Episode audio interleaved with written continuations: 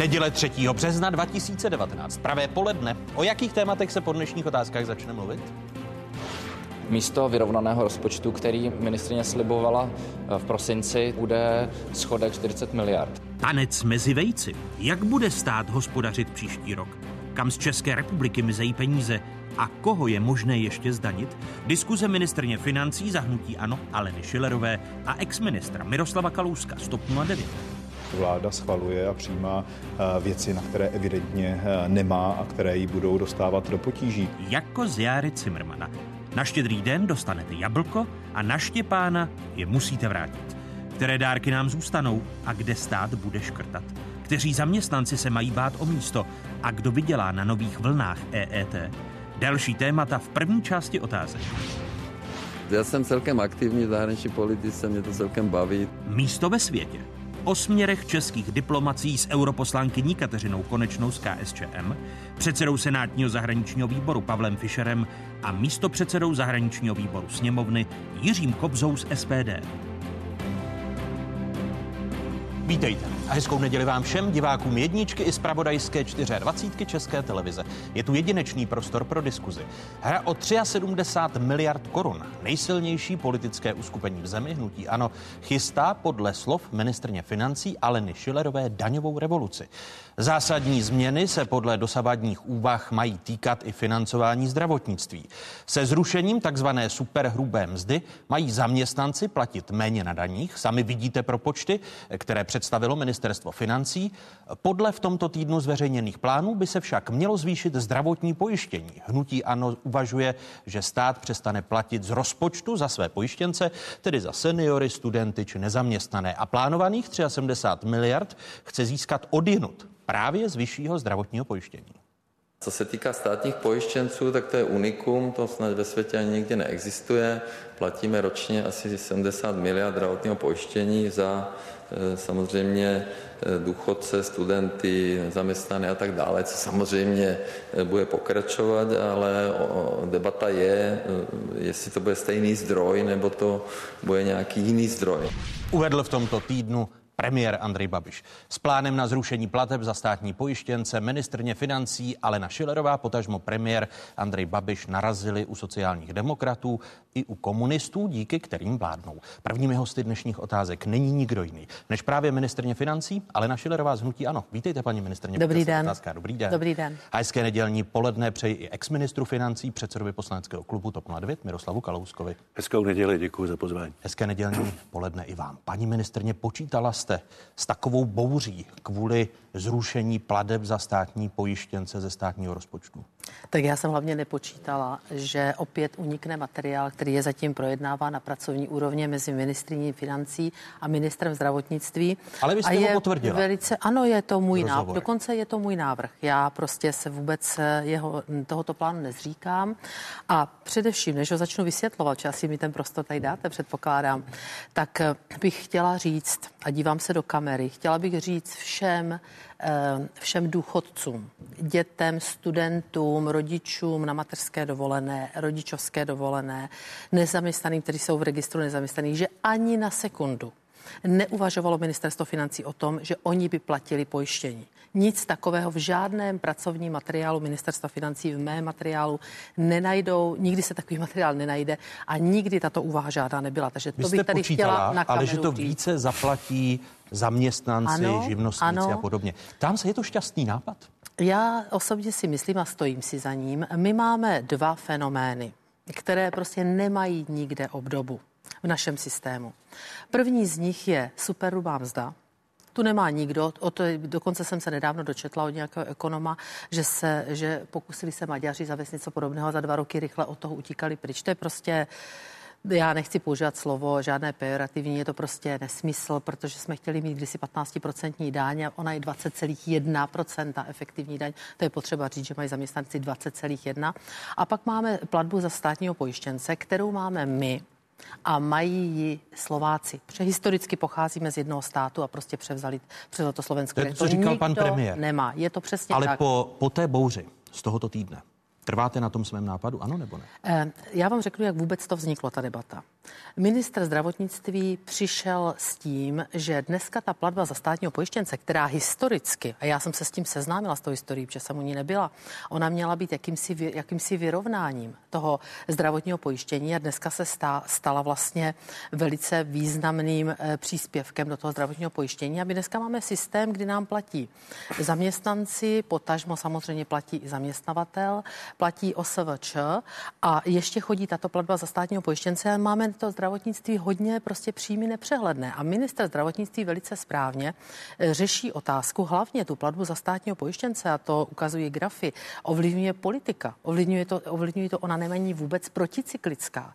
To znamená, že ten systém, který byl takto eh, po částech pouštěn do naprosto neseriózně eh, některými médii, prostě tak, aniž by věděli veškeré informace, tak ten návrh, který já předložila jsem ministru zdravotnictví a ta debata začala, bych to řekla, tím, že on přišel s návrhy, jak vlastně tu platbu udělat proticyklickou, to znamená navázat i na průměrnou mzdu. A tím začala debata. A já jsem mu předložila na pracovní úrovni, vlastně, kde jsem byla já, můj tým tří lidí, expertů, jeho tým, jsem mu předložila tento návrh. Měli jsme dvě schůzky a domluvili jsme se, že pracovní týmy obou ministerstev na tom budou pracovat.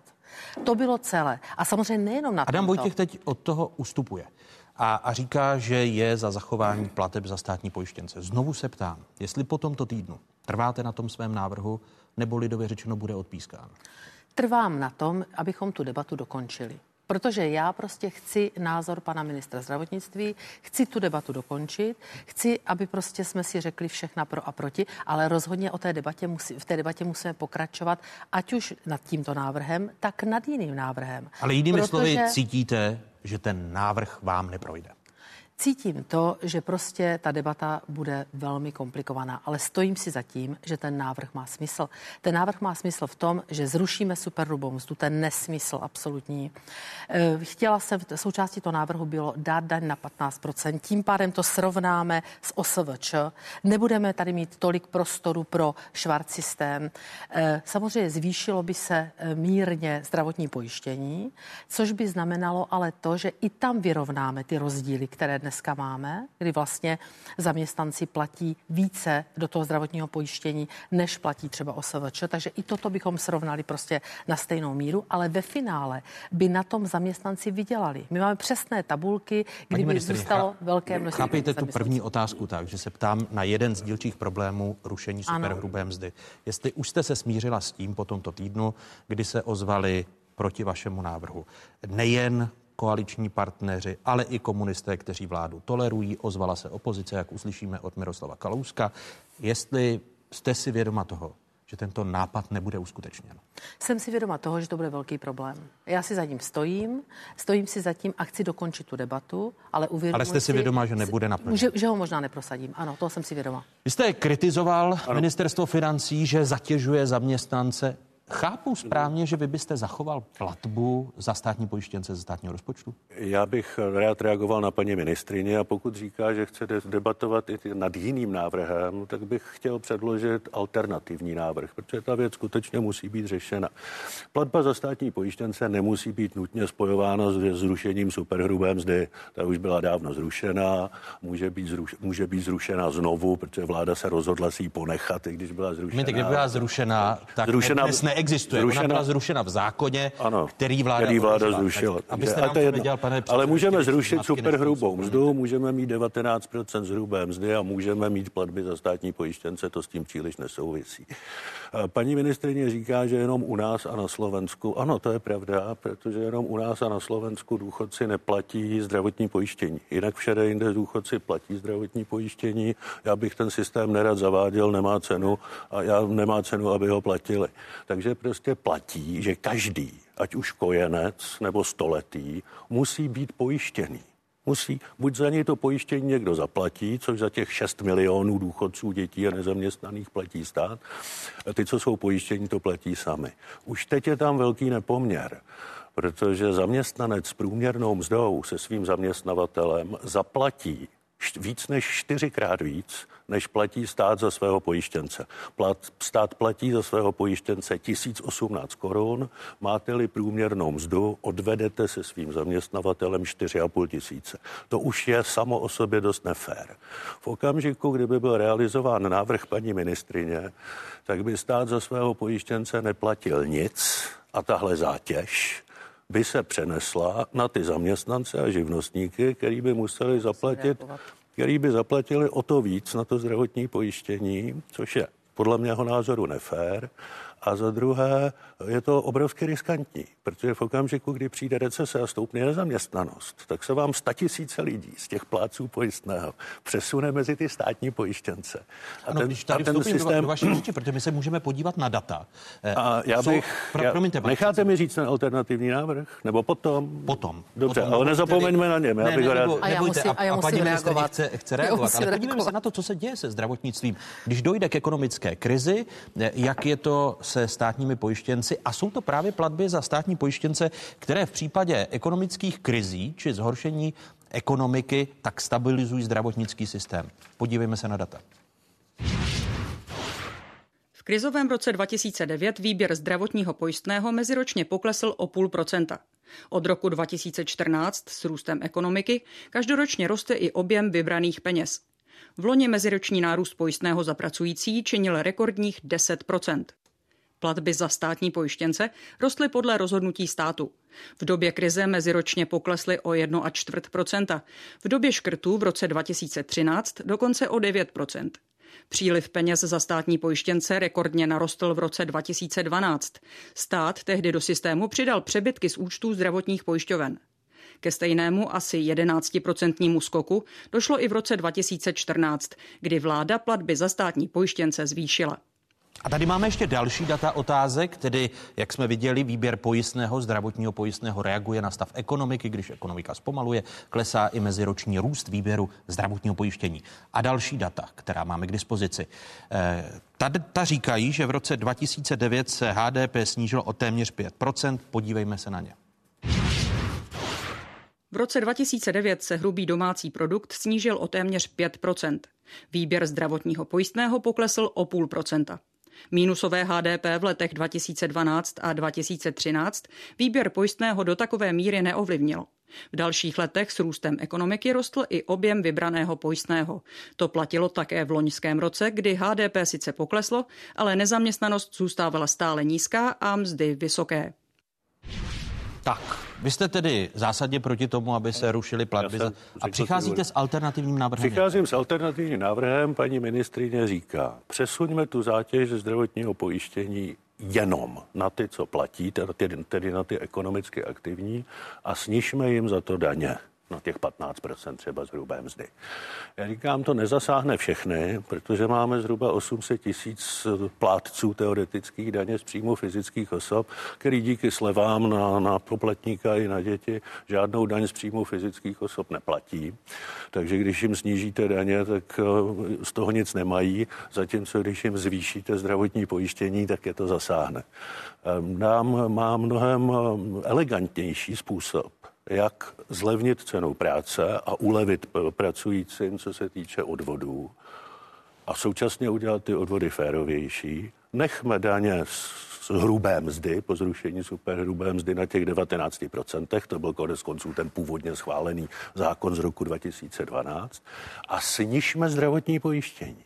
Snižme zdravotní pojištění, to pocítí naprosto všichni, čistá mzda se zvýší každému, Cena práce se zlevní každému a s tím snížením zdravotního pojištění zvyšme platbu za státní pojištěnce. Jestli dneska je poměr platby za státního pojištěnce jedna ku čtyřem vůči platbě u průměrné mzdy, tak je to velmi nekorektní. Tak to srovnejme. Ať stát za své pojištěnce platí zhruba tolik, co platí všichni ostatní a můžeme jim za to snížit to zdravotní pojištění a máme tam několik efektů najednou. Promiňte, máte to, máte to spočítané, protože uh, jste o jednotlivých, když o jednotlivých jste byl eh, financí, protože o jednotlivých parametrech zdravotnictví se s vámi také přetahovali. O jednotlivých byli jsme, protože jsme byli v té minus pětiprocentní krizi. To se, to se potom těžko dělají, to se potom těžko dělají takovéhle, eh, takovéhle operace.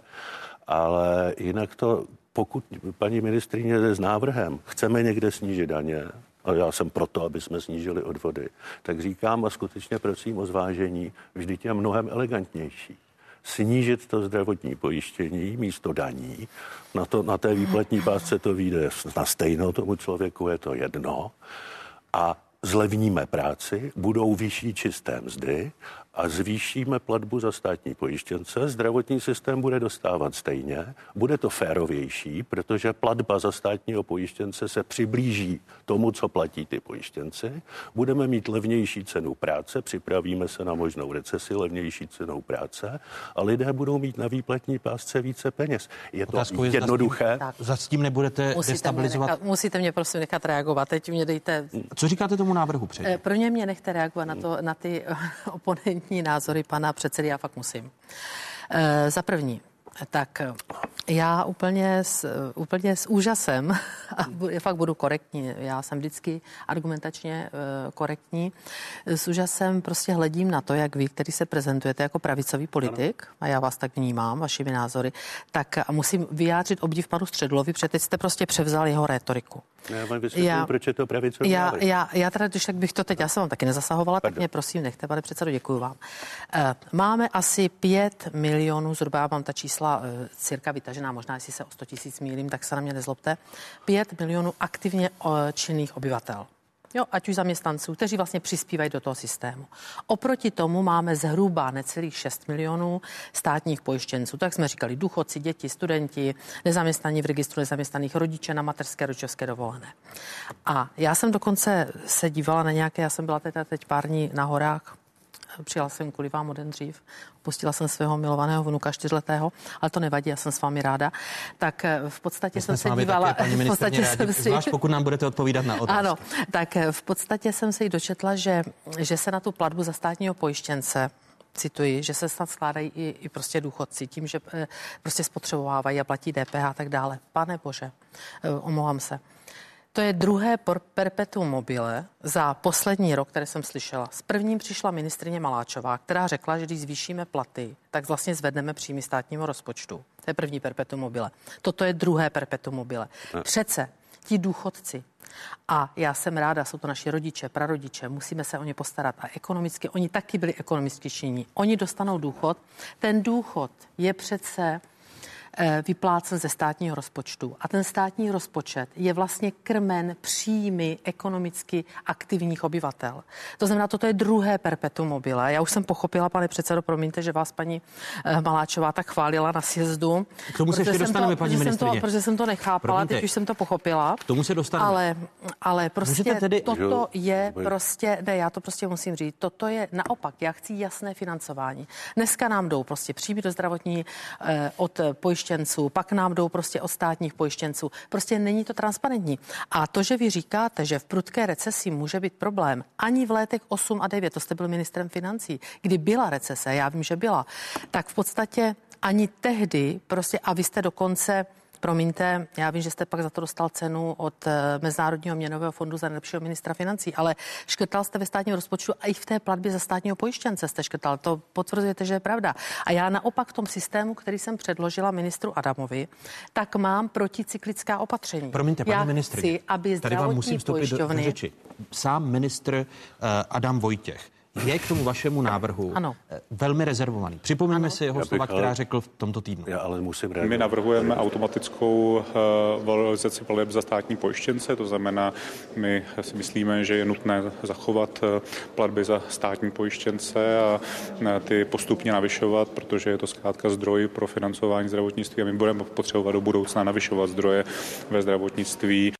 To říká Adam Vojtěch. Tak. I on je proti vašemu návrhu, protože platby za státní pojištěnce v ekonomické krizi, a to nemůžete spochybnit, jsou jasným stabilizačním prvkem zdravotnického systému a jeho financování. My dnes nemáme systém u zdravotních pojišťoven, a to můj návrh obsahuje, aby zdravotní pojišťovny se chovaly proticyklicky. To znamená, nemáme tam jasná pravidla na vytváření rezerv.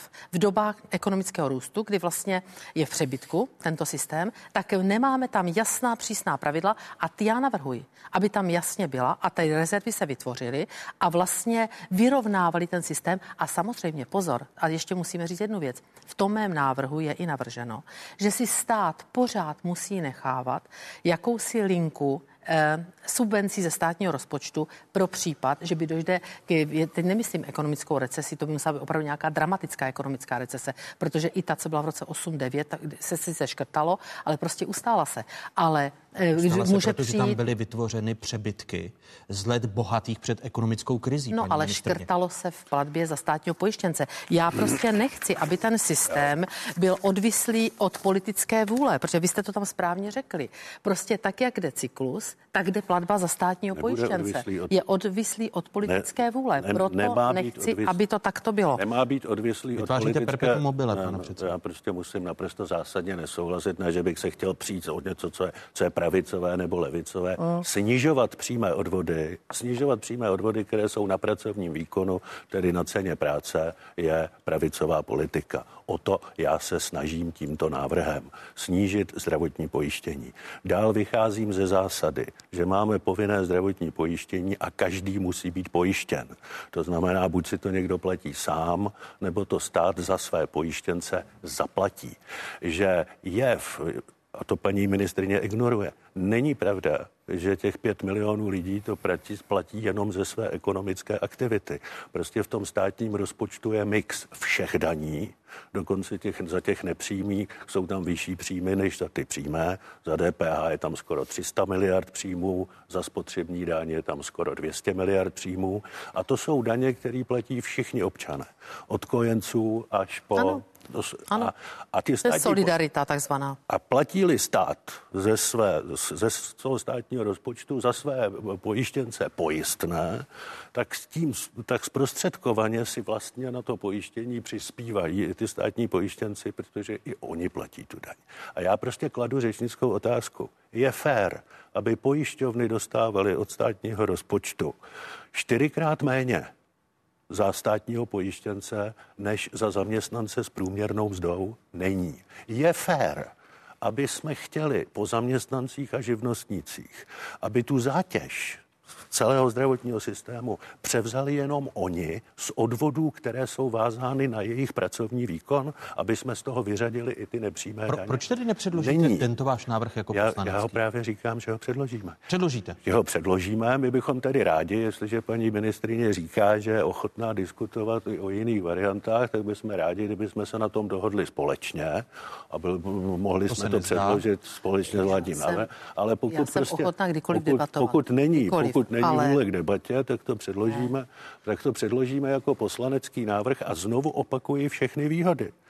Budou nižší daně, protože zdravotní pojištění můžete chápat jako daň, budou nižší daně, vyšší čistá mzda a pojišťovny budou dostávat férové pojistné, protože ten stát zaplatí zhruba tolik, co budou platit lidé na, co, co budou lidé platit opět na zdravotních budeme pojištění. mít prostě netransparentní, z několika, půjde- nám to z jedné strany. Prostě dejme jasné příjmy toho veřejného zdravotního pojištění. A ještě jednu věc.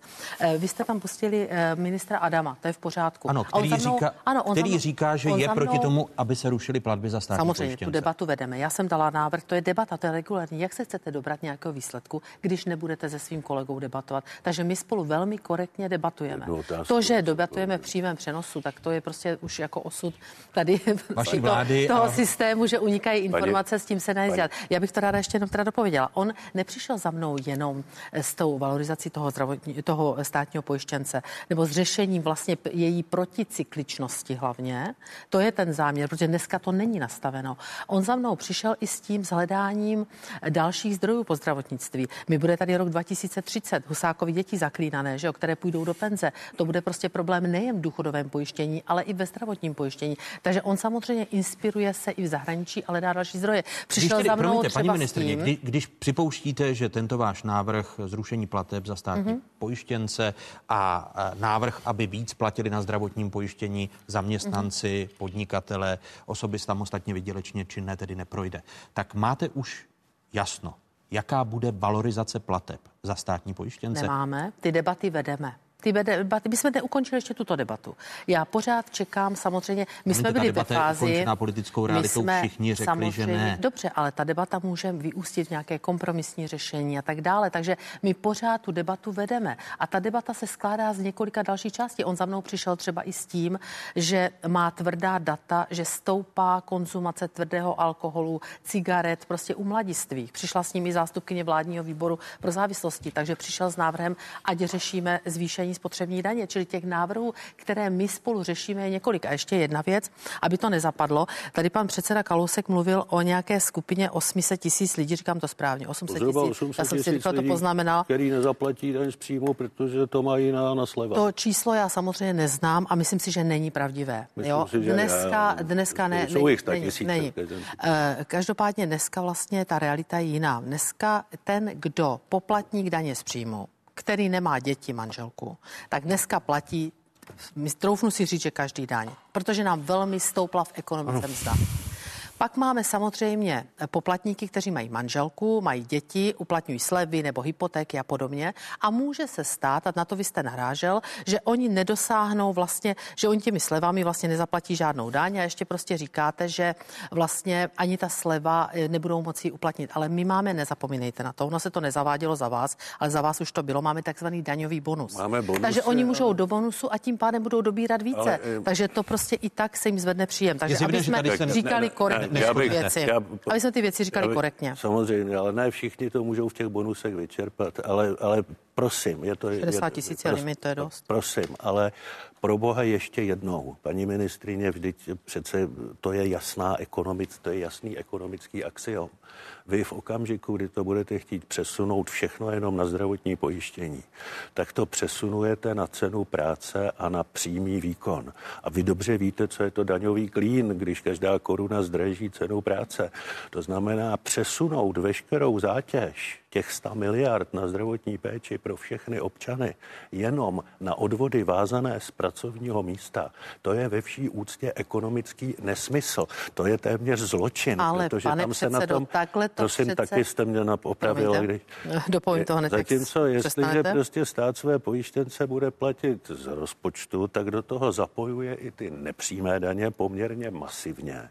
A prostě my nemůžeme souhlasit s tím, aby ti, co pracují, nesli ze svých výplat veškerou zátěž zdravotního pojištění za 6 milionů těch, kteří ekonomicky aktivní nejsou.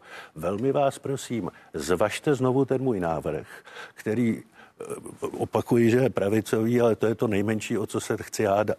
Je prostě férový lidé budou platit menší zdravotní pojištění, stát bude platit více za své zdravotní pojištěnce, bude to velmi transparentní, protože každý bude pojištěn. Důchodce Franta Novák bude pojištěn státem za takové a takové pojistné a to, a to státní pojištění, vy dobře víte, že my jsme chtěli automatickou valorizaci u důchodů bez politického zásahu, to zrušila vaše vláda a v tom našem návrhu bude i automatická valorizace bez možnosti politického zásahu. Automatická valorizace plateb za státní pojištěnce. Ale to nemáme pořád. Ano, to bychom chtěli. Vy jste byl minister financí a vy víte, že to tak v podstatě je že ekonomicky aktivní občané přispívají do systému, z toho systému ale, se vyplatí důchody a vlastně ale je, pojištění ale, to znamená, ale ne, tak to je. Ale prostě nepřispívají, to táhnou. ale samozřejmě, že to táhnou. Samozřejmě, že stá, ale stát za své pojištěnce zaplatí jenom jednu pětinu v tuhle chvíli. V okamžiku, kdy z toho, co odvádí každý ze svého pracovního místa a bude mít vyšší příjmy, protože bude mít nižší odvody a bude muset být víc zapojen stát, stát, tak zapojíme do toho financování zdravotnictví mnohem víc nepřímé daně, tedy DPH a spotřební daň, než je zapojená teď, je to. protože... Vidíte, ne, protože zmatek by, zmatek by ne, pokračoval. Ne, ne, ne, zmatek by pokračoval. Zmatek v tom děláte vy, když chcete odsoudit živnostníky a pracující k tomu, aby ze své práce platili zdravotní péče za všechny. Pojďme to si ze zmatku udělat, to je, dělat jasno. Protože jednou budou to, o čem se baví Alena Schillerová a nefér. Miroslav Kalousek, se týká rušení superhrubé mzdy, eh, protože právě eh, možné zrušení plateb za státní pojištěnce souvisí se zrušením superhrubé mzdy. Připomínám, že superhrubou mzdu zavedla vláda občanské demokratické strany, eh, v níž byl ministrem financí Miroslav Kalousek. Zrušit chtěl kabinet minulý, vedený Bohuslavem Sobotkou. Připomeňme si nenaplněné sliby o rušení superhrubé mzdy a jak šel čas. Podle dnes platné legislativy, k jakému datu má být zrušena superhrubá mzda? K 1. lednu 2015. Co vy navrhujete? Odklad toho. Teďka superhrubá mzda určitě není na stole. Dělat jenom politické gesto, že jsme něco zrušili bez toho, aby tam bylo nějaká nějaká ekonomika nebo nějaký selský rozum, který mi říká, že bychom to dělat neměli. Koaliční smlouvy máme jasně napsané, že to zrušíme, pokud to nebude mít nějaký dopad na rozpočet a na lidi. Ono je velmi těžké zrušit superhrubou mzdu a přitom dodržet ten závazek, který byl dán, to znamená, že se nebudou zvyšovat daně. Zrušíme superhrubou mzdu. Tyto peníze dostanou lidi přímo na pásku. Chceme zrušit superhrubou mzdu, protože to je něco, o čem se pořád mluví, všichni to kritizují, ale nikdo zatím nenašel odvahu, aby to zrušil. Já to spíš vidím až na 21, protože ten, ten rozpočet 20 samozřejmě bude napjatý, takže spíš na 21, ale určitě to chceme předložit v rámci eh, toho období této vlády. Jak jsem zmiňoval, byl to Miroslav Kalousek, za nějž byla zavedena superhrubá mzda a abychom v tom měli jasno, tak ještě vaše vláda, respektive vy jako ministr financí jste předložil návrh na zrušení superhrubé, ano, superhrubé mzdy měla skončit v roce 2015. Superhrubou mzdu stále máme. Nenafackoval byste si dnes za to, že jste zaváděl superhrubou mzdu? Ne, nenafackoval bych si. Je mi líto, že se prostě už nebyla politická vůle k odehrání toho druhého kroku.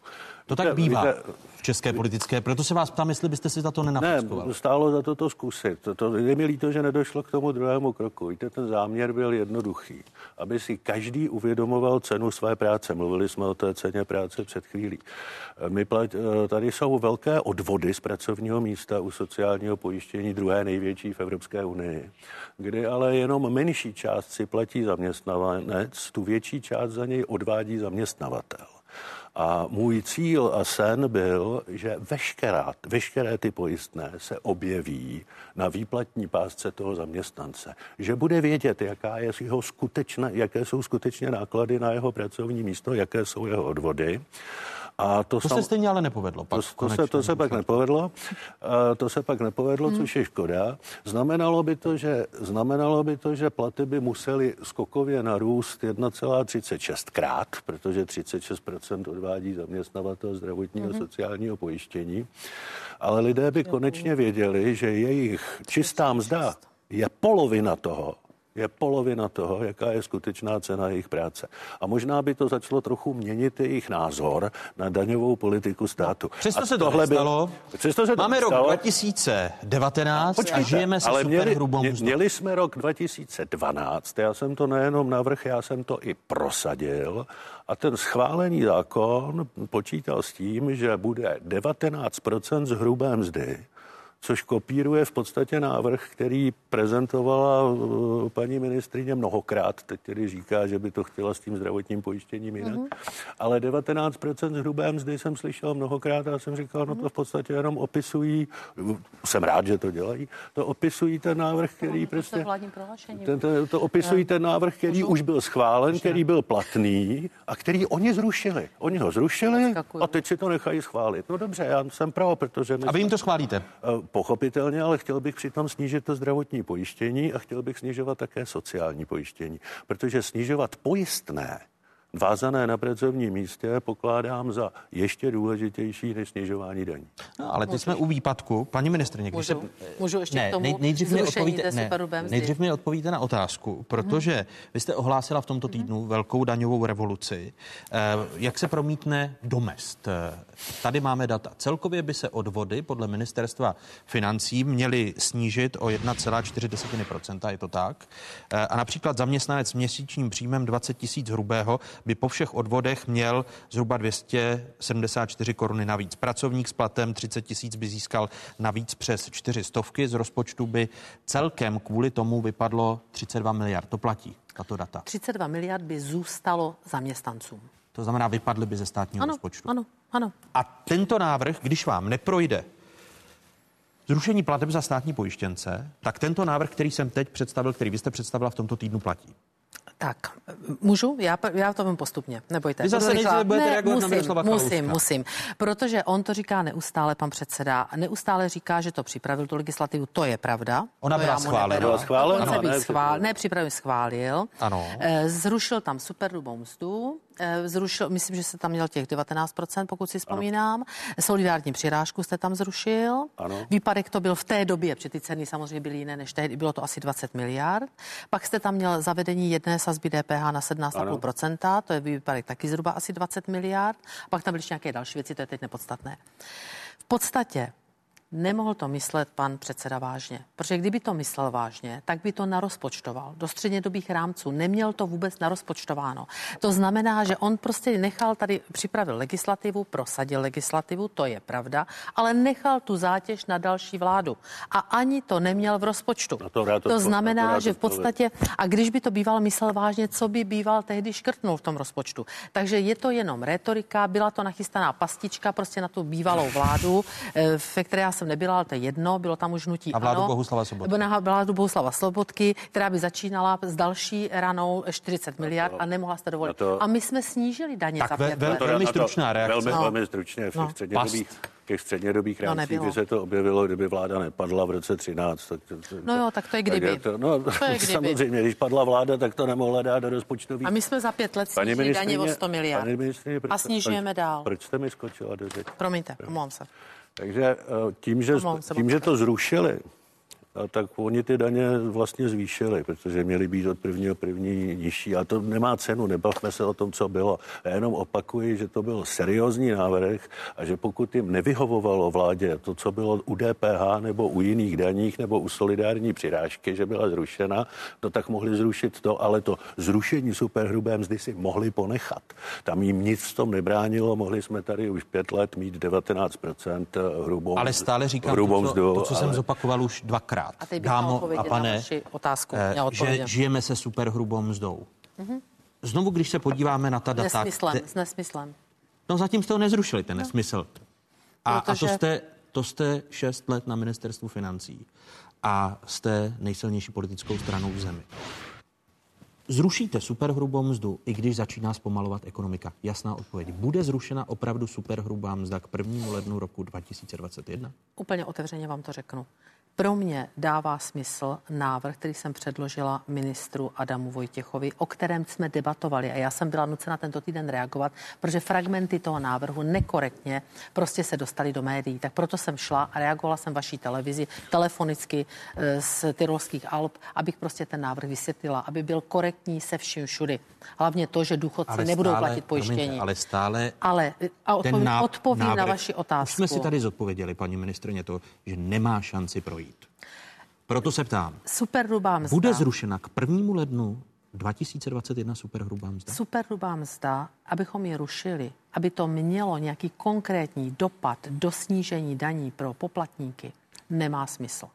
Protože v podstatě, abychom zachovali, proto ta bývalá vláda, já jsem byla dva roky tam náměstkní, takže jsem se potom těch debat už vlastně v polovině volebního období účastnila. Ta minulá vláda ji nezrušila proto, protože neměla prostě, nešla cestou snižování touto cestou, i když snížila daně o 100 miliard, to jsem tady prostě ukazovala před chvíli jinými způsoby, o 100 miliard a pokračujeme v tom. Máme snížení DPH jako součást novely zákona o ET o dalších 3,5 miliardy, hlavně vodné stočné, připomínám občanům a promítne se jim to do celkových cen, ale to nebudu odbočovat. Nemá, proto to neudělala, protože nechtěla, prostě nesníž, ne, neměla ten už ten potenciál snížit ty daně v souvislosti se, zruš, se, se zrušením superhrubé mzdy. Superhrubá mzda, která eh, opozice to Promiňte, tehdy prostě velmi, velmi tu rétoriku Já vás poprosím stavěla o jednoduchou na tom. odpověď. My jsme viděli ano. a můžeme se znovu podívat na ten plán, jak by se měnily daně, ano. pokud by se rušily platby za státní pojištěnce. Zkrátka ten váš návrh, který je neprůchozí u koaličních partnerů, rozumějme ČSSD a KSČM, a u opozice. On nebyl Pro... hlavně vůbec ještě diskutován, nebyl se všude položen na stůl, protože nebyl ještě vydiskutován ani mezi dvěma ministry. Ale a už se dostali neseriózní fragmenty ven. Promiňte, Vím. že on je proti tomu. Takže odpovím jednoznačně na vaši otázku. V případě, že tento váš návrh neuspěje, bude zrušena superhrubá mzda? Pak mi to nedává smysl.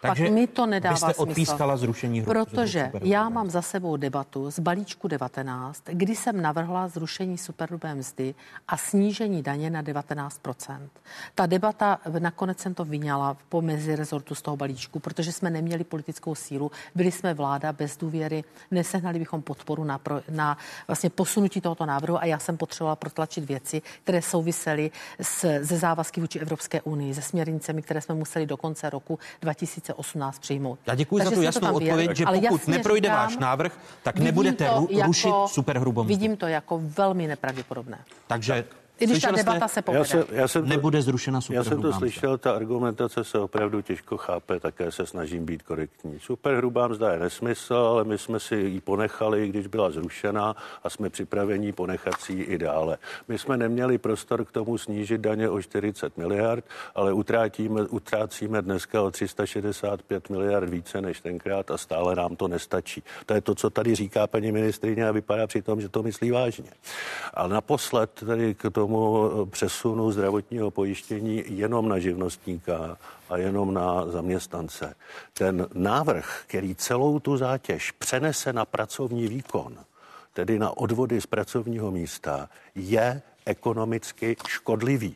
Zeptejte se kteréhokoliv ekonoma, kteréhokoliv nezávislého analytika, že zatížit tím jenom pracovní místo, tím ho zdražit, je prostě ekonomicky škodlivé. Promiňte, je to, ale paní ministrině, ať se necyklíme, pane předsedo Kalousku.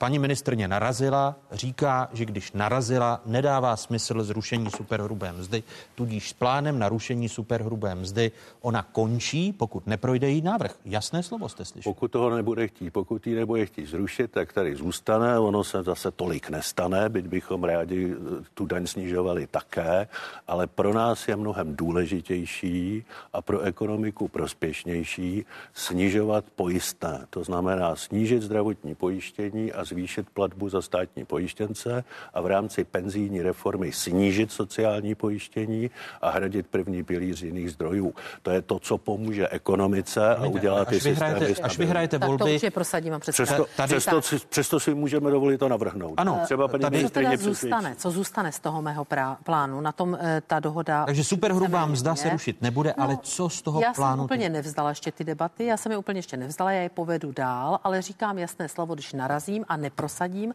tak pak Zrušení mi to nedává, za státní pojištěnce, tak, pak mi to nedává smysl. Nebudete rušit pak mi to nedává smysl, ale pomohli by si na tom všichni. Pomohli by si na tom prostě e, zaměstnanci. A teď je jedna věc z toho programu, který já jsem v rámci té reformy, vlastně tady této, eh, chtěla prosadit a chtěla navrhnout, nebo navrhovala, tak rozhodně, na čem už pracujeme, tak bude ta paušální, ta paušální daň vlastně pro živnostníky. Ta tam zůstane, na té pracujeme, na té máme zhodu a na té prostě už děláme konkrétní kroky. To znamená, jak legislativní technik, tak toto, tu paušální daň, tu paušální daň, to znamená, že bude moci si vybrat živnostník z příjmy do milionu, že zaplatí jednou platbou vlastně sociální, zdravotní i daň, tak toto prostě tam chci zachovat a prosadit. Teď státní rozpočet, jeho plnění. Vláda už teď řeší rozpočet na příští rok. Je to jednoduché. eh, protože vláda musí do konce dubna předložit Evropské komisi konvergenční program. Komunisté přišli s návrhem, aby schodek rozpočtu na příští rok byl jenom 30 miliard korun. Na místo střednědobého rámce, který počítá se 40 miliardami korun. Podívejme se, jak vlády hospodařily v posledních deseti letech. Rozpočet byl za posledních deset let v plusu dvakrát. V roce 2016 šlo o přebytek ve výši téměř 62 miliard a v loni o necelé 3 miliardy. Nejvyšší deficity vykazovalo hospodaření státu v krizových letech. V roce 2009 schodek činil bezmála 193 miliardy a ještě v roce 2012 šlo o více než 100 miliard. V roce 2015 deficit činil téměř 63 miliard. Pro letošní a příští rok se předpokládá rozdíl mezi příjmy a výdaje státu minus 40 miliard korun. A podíváme-li se na plnění státního rozpočtu, jedna věc je tedy rozpočet, druhá pak skutečnost, jak ukazují data ministerstva financí. Například předloni vláda plánovala výdaje bilion 309 miliard korun, utratila ale, jak sami vidíte, o 30 miliard méně.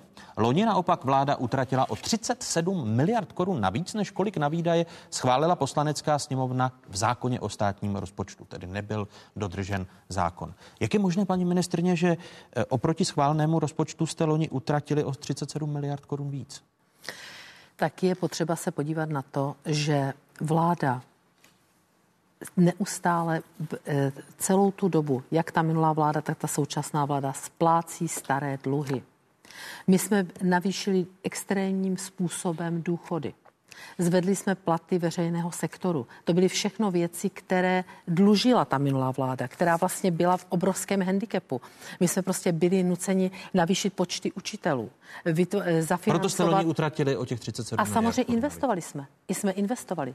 Vedly se investice, proto se i utratilo více. Samozřejmě. Když tedy, když tedy a udělali jenom ty důchody. Udělali, jestli se bavíte o pokladním plnění, ano. posledním, tak jenom růst výdajů na důchody byly o 8,3 miliardu, 3 miliardy vyšší. My jsme prosadili valorizaci důchodů, která vlastně zvedla, prosadila to první Andreje Babiše vláda, ta menšinová bez důvěry, už v březnu a poslala to, poslanecká sněmovna to schválila 29.6. loňského roku. Jsme valorizaci zvedli prostě z 9 5% na 10 a tím jsme navýšili historicky důchody vlastně o e, nějakých, e, na nějaký, více jak 900 korun a ještě jsme občanům, kteří mají nad 85 let, přidali další tisícovku. Promiňte, to, Čili to víme, vy říká, ale vy říkáte splácení dluhu. Ano. Zároveň jsme v tomto týdnu slyšeli v závěru týdne slova e, ministrně práce a sociálních hmm. věcí, nové místo předsedkyně ČSSD Jany Maláčové, která prohlásila, že vy jako ministrně financí bráníte napravování křivt a starých dluhů, protože bráníte větší valorizaci penzí v příštím roce na místo 900 korun, jak navrhuje Ministerstvo mm-hmm. práce a sociálních věcí, vy chcete jenom 700 mm-hmm. korun. A ministrně Maláčová prohlásila, že se nevzdá tohoto nápadu, protože i v době, kdy byl ministrem financí Miroslav Kalousek, mm-hmm. měli důchodci víc. Připomeňme si páteční slova ministrně Maláčové. Těch devět stovek, které jsme navrhli pro seniory, si naši seniori zaslouží. A víte proč? Protože když se podíváme na průměr nebo na poměr našeho průměrného důchodu k průměrné mzdě, tak je to dneska 38%. Víte, že i za Kalouska měli naši seniori více? A proto si myslím, že jako sociální demokracie těch devět stovek v průměru navýšení od příštího ledna musíme prosadit, protože naši seniori a seniorky si to zaslouží. Slova nové místo předsedkyně ČSSD. Počítal jste s tím, že takovou pochvalu uslyšíte od nové místo předsedkyně ČSSD? Já nevím, jak to paní místo předsedkyně myslela. Za Kalouska, teda mám-li opakovat její slova, měli seniori 42% k průměrné mzdy dnes mají 38%, ale je to proto, že byla krize a průměrná mzda byla mnohem nižší než, než dnes. Když vyletěla ta průměrná mzda, tak pochopitelně ten poměr se změnil. Ale Kalousek říká už 10 let, že ten poměr který byl za mě lepší, teď je horší, ale nominálně je to jinak, že ten poměr je dlouhodobě neudržitelný bez penzijní reformy. A jsme zase u toho, že vláda promarnila pět let kdy prostě měla být na stole stabilizující penzijní reforma, není tady nic a pouze hádky o zvyšování důchodů. To bude mít konkrétní dopad do života každého z nás, protože za pár let, až půjdou silnější generace do důchodu, tak prostě ty důchody se skutečně propadnou a nebudou. I pro ty starší, i pro ty mladší. A to je prostě liknavost vlády. A vy byste, vy byste podpořil kterou... tady ministrně financí že v příštím roce by se měly penze zvyšovat jenom o valorizaci, to znamená já bych, těch 700 korun? Já, bych, já jsem připraven se bavit o valorizaci penzí v okamžiku, kdy uvidím na stole tolikrát slibovanou penzijní reformu, když vláda zrušila naše kroky a ne, ne, za pět let nepředložila jedinou alternativu, což říkám, to je riziko uh, ze životy z uh, milionů lidí a toho ona se dopouští. Pane je velmi, je velmi, je velmi, ne, ale je velmi úspěšné, je, je, ještě jednu poznámku, je velmi úsměvné, když paní ministrině říkala, že porušili zákon, protože investovali. V roce 18, pane redaktore, vláda investovala stále ještě méně peněz, než, invest, než se investovalo v roce 2012. Takže vláda má k dispozici o 353 miliard víc. Ten stát nabobtnal o 30% za dobu téhle vlády svými výdaji. Můžu. A nikdo to nepoznal. Prvně k důchodům, prosím. Vy, vy mi nejdříve odpovíte na otázku. Ano. Eh, když tady váš, váš koaliční partner... Aspoň mi dovolte graf takhle ukázat na nová, kameru. Nová místo předsedkyně ČSSD mm-hmm. říká, že bude trvat na devítistovkách v příštím roce. Počítáte s těmi devítistovkami? Odpovím vám úplně férově. Takže prvně ukážu ten graf. Já jsem včera byla šokovaná, že paní místopředsedkyně Maláčová, eh, ministrině práce sociálních věcí, chválila pana předsedu Kalouska. Oceňuji aspoň to, že on to korektně uznal, že to bylo prostě dáno, dáno výšší průměrné vzít, takže to procento samozřejmě je úplně jedno, protože my vidíme, kolik se valorizovali, tady vidíme, kolik se ona zřejmě paní ministrině vidí, količí potenciál v panu předsedovi Kalouskovi, tak eh, pro toho tak pochválila. Mě to šokovalo. Mně se líbí, jak jste a, úzkostlivě korektní. Snažím se, snažím se. Vyři, vyřešili ano, si to z vlastní ano, koaliční par- Vyřídím. A teď odpovím na tu vaši otázku. Takže to jsou důchody. Tady vidíte jasně valorizace. A tady ještě jeden takový graf si dovolím.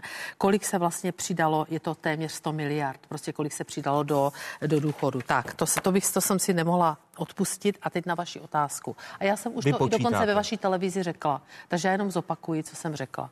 My jsme loni, vláda Andreje Babiše, ta první menšinová, prosadila valorizaci. Tak, ano, to slycháváme, to, tady nejste v událostech. Tak, Ale pojďme si povídat A já o tom, osobně co jsem už řekla do vaší televize, roce. ta valorizace se počítá a teď Vy podle propočtu, se korunami. Pro, podle posledních propočtů, co mi říkal můj tým, než jsem odjela na dovolenou ten předminulý týden, tak to vypadá už teď asi na 750 korun ta valorizace, protože ono samozřejmě, a ta čísla nebudeme znát, dokud nám nedá Český statistický úřad přesné údaje a ty budeme mít v březnu. Takže já to nejsem schopna říct naprosto přesně. Takže vám ještě chybí Ale 150 teď to korun. typujeme na 750 korun, ano. což je částka, se kterou já počítám. Ve státním rozpočtu. Ve státním rozpočtu eh, na rok 2020. Bavíme se teda o roku 2020, samozřejmě ano, těch 900 platí. No proto vám říkám, tak, neopakujte letošní tak, rok. Bavím tak, se o roku bavíme 2020. se o roku 2020. To, co se paní to. ministrně. Tak. A já jsem už to řekla i na, řekla jsem to vaší televizi, takže to jenom zopakuji. Toto je částka, kterou já budu prosazovat. To, 750. Samozřejmě. Ale já protože... se znovu ptám na těch 900. Jestliže ministrně trvá na 900 korunách. Já pro ně nebudu. Vy pro ně nebudete. Hmm.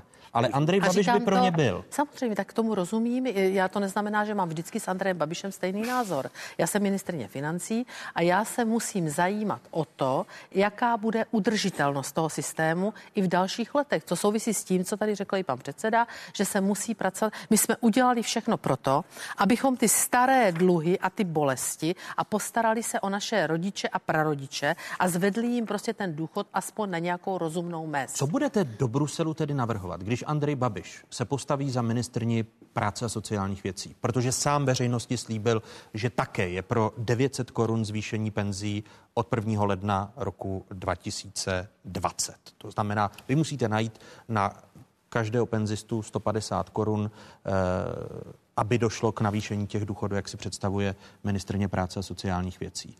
Eh, zvýší se schodek státního rozpočtu, když počítáte se 40 miliardovým schodkem, pošlete do Bruselu korigovaný rámec a napíšete, počítám se schodkem na příští rok 50 miliard? Pane eh, eh, doktore, Ne, budeme... pane redaktore. Dobře, pane redaktore. tady jsme jako zubaře. Dobře, pane redaktore, my o tom budeme samozřejmě debatovat. Já mám svůj názor, svůj pevný názor, který budu obhajovat, protože vidím jakousi udržitelnost a prostě musím, proto jsem zahájila i debatu o rozpočtu 20 už v lednu 2019. To jsem udělala zcela záměrně, abych řekla prostě tak pojďme si říct, kde jsou ty naše priority. A tohle bude jedna z debat. Můj hlas je samozřejmě hlas ministra financí, hlas člověka, který je jakýmsi stabilizátorem ekonomiky ale je to pořád jenom jeden to hlas. Je, pořád jenom můžu, jeden hlas. Trošku, ne, jenom, trošku vteřinku, ještě, ne, jenom k tomu, k tomu schodku. Schodek 40 miliard. Když vidíte další a další nároky, rodičovská, kde se stři, střetáváte s ministrní práce a sociálních věcí. Návrh schodku rozpočtu na příští rok, těch 40 miliard je pro vás nepřekročitelných? 40 miliard je pro mě velice důležitých, protože to byl rozpočet, který jsem navrhla a obhájila. Důležitých nebo je velice, samozřejmě pro mě by je nepřekročitelný. Nepřekro... Takže pokud byste nebyla ministrní se, financí, pokud, pokud, byste pokud bychom se měli bavit schodek o vyšším schodku miliard. a budeme o tom debatovat, ano. tak já jsem ochotná se bavit jedině. Samozřejmě čeká celá řada vnějších faktorů, které dneska ještě neznáme. O nich také My budeme nevíme, bavit zpomalení ekonomiky. Zpomalení ekonomiky je jedna jestli, věc, ale čeká Jestli byste byla ministrní financí, ne, která by předádala... Nedělám, pane redaktore, nedělám nikdy takováto gesta. Takže může být schodek vyšší Já jsem ochotná se miliard. o něm bavit maximálně, ano. pokud bychom byl podložen investicemi z národních zdrojů.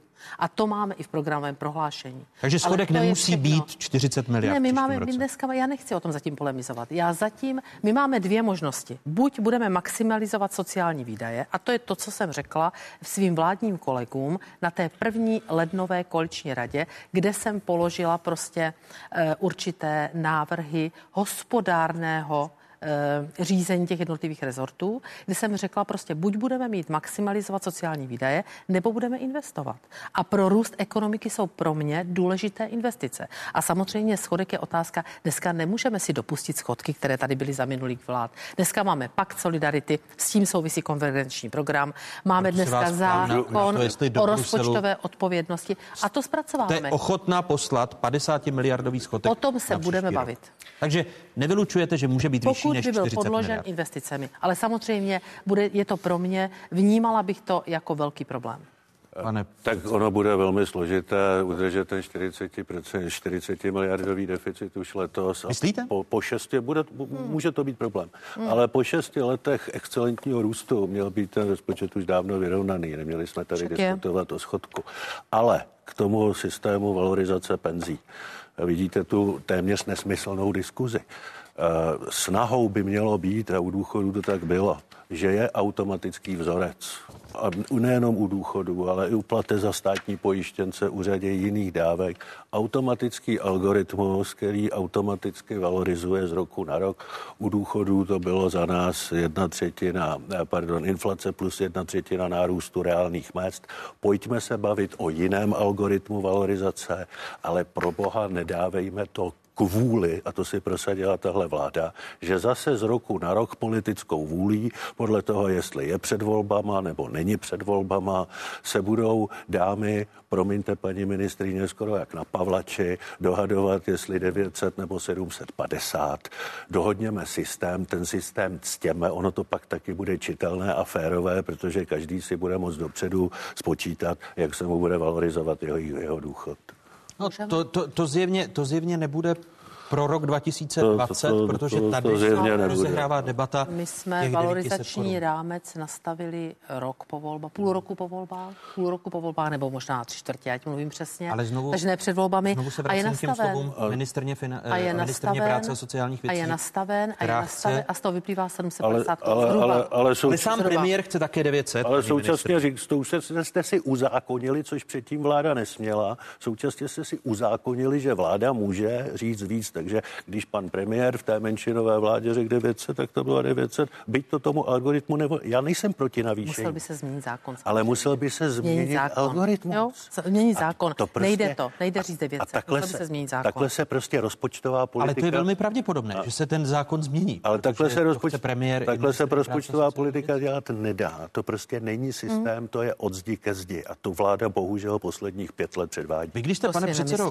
Kalousku, tady mluvil o tom, že máte obavy, že se nepodaří naplnit schodek státního rozpočtu nebo dodržet, abych byl přesnější, schodek státního rozpočtu. Podívejme se, jak aktuálně hospodaří stát. Poslední čísla zveřejnilo ministerstvo financí v pátek. Státní rozpočet se ke konci února dostal do schodku zhruba 20 miliard korun z přebytku necelých 9 miliard v lednu. Loni v únoru vykázal státní rozpočet přebytek 26 miliard. Celkové výdaje rozpočtu na konci února stouply meziročně o 34 eh, miliardy na nějakých 237 miliard. Nárůst podle ministerstva financí ovlivnili vyšší důchody, vyšší výdaje na platy a příjmy rozpočtu ke konci února meziročně klesly o 11,8 miliardy korun na 217,4 miliardy korun. To jsou ty vaše pochybnosti, že nedodrží vláda schodek 40 miliard? Tak já jí to nepřeju, já bych si přál, aby to dodržela. Jenom prostě říkám, myslím, že tady nebudeme příliš ve sporu, že ta rizika, ta situace není statická, ona se vyvíjí. Že ta rizika letošního i příštího roku jsou namířena směrem dolů, nikoliv nahoru. Takže ta situace se může zhoršovat, mohou přijít, přijít nějaké vnější vlivy a ta, ten ukázat ty, ty příjmy, které nejsou už tak dobré jako v loňském roce, se můžou ještě o něco zhoršit a bude skutečně problém ten deficit dodržet, pokud na to vláda nebude reagovat úspornou politikou ve zbytných výdajích. Což... Paní ministrně, máte plán B? Tak to, eh, ještě bych chtěla říct našim divákům, bavíme se teď o rozpočtu 19. Letošní, ano. Tak, aby to vnímali, máme chytré jo, diváky. protože já vím, ano. že máme chytré diváky, jenom radši to bych to chtěla upřesnit. Takže pokladní plnění za rok 2000, za únor, teď vlastně k prvnímu, eh, co bylo prezentováno, tak mě samozřejmě radost neudělalo. Já jsem si okamžitě nechala udělat rychlý rozbor. Přebytek za leden byl přebytek 8,8 miliardy, ale je korektní říct, že leden je vždycky pozůstatek ještě to loňského roku, jo, že nám dojíždí, takže to je korektní. Teď byl, teď byl skutečně schodek minus 19,9 miliardy, to já připouštím. Miliard, um, Budete muset přijít s plánem škrtů, tři, nebo? Ne, je velmi brzo. Já vám řeknu, tady byly mimořádné vlivy. Já jsem si nechal udělat rozbor, ještě jsem uložila generální ředitelce finanční zprávy, ať udělá ještě po úřadek rozbor, ale jsou tam asi tři základní vlivy. První je ten, že ke stejnému datu, ke stejnému datu v loňském roce přišla mimořádná platba z Evropské unie 20 miliard, která byla tím, že končilo programovací období. To byl první vliv. Druhý vliv byl ten, že se nám projevilo, to jsem už říkala, důchody, nebudu to opakovat, to jsme si tady o tom řekli, prostě se projevilo, to dělá 8,3 miliardy, 4,5 bylo navýšení platu v regionálním školství, ale byl propad i v DPH a ve spotřební dani. V DPH není důvod, protože ta spotřeba pořád roste. Tam není makroekonomický důvod, aby byl propad. Aby tam vstoupím do řeči, protože diváci si teď přepnou na spravodajskou 24. Hmm. Záhy debatu dokončíme, protože hosty otázek zůstávají. Ministrně financí Alena Šilerová a e, bývalý ministr financí, předseda poslaneckého klubu TOP 09 Miroslav Kalousek. My se teď loučíme s diváky jedničky. Přepněte si na spravodajskou 24, kde v této debatě pokračujeme. Řeč bude nejen o vašich daních, ale právě také o tom, jaká je kondice státního rozpočtu. Pokračujeme po zprávách na 24.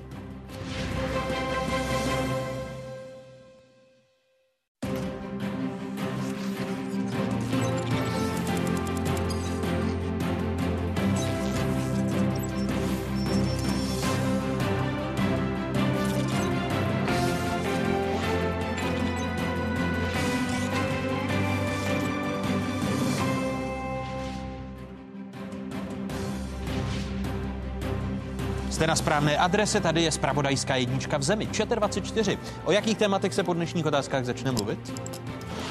Zatím jsem teda slyšel nebo viděl, že paní ministrně navrhuje to jednodušší omezit investice, tak to je určitě cesta, kterou bych nedoporučoval. Kde vzít peníze?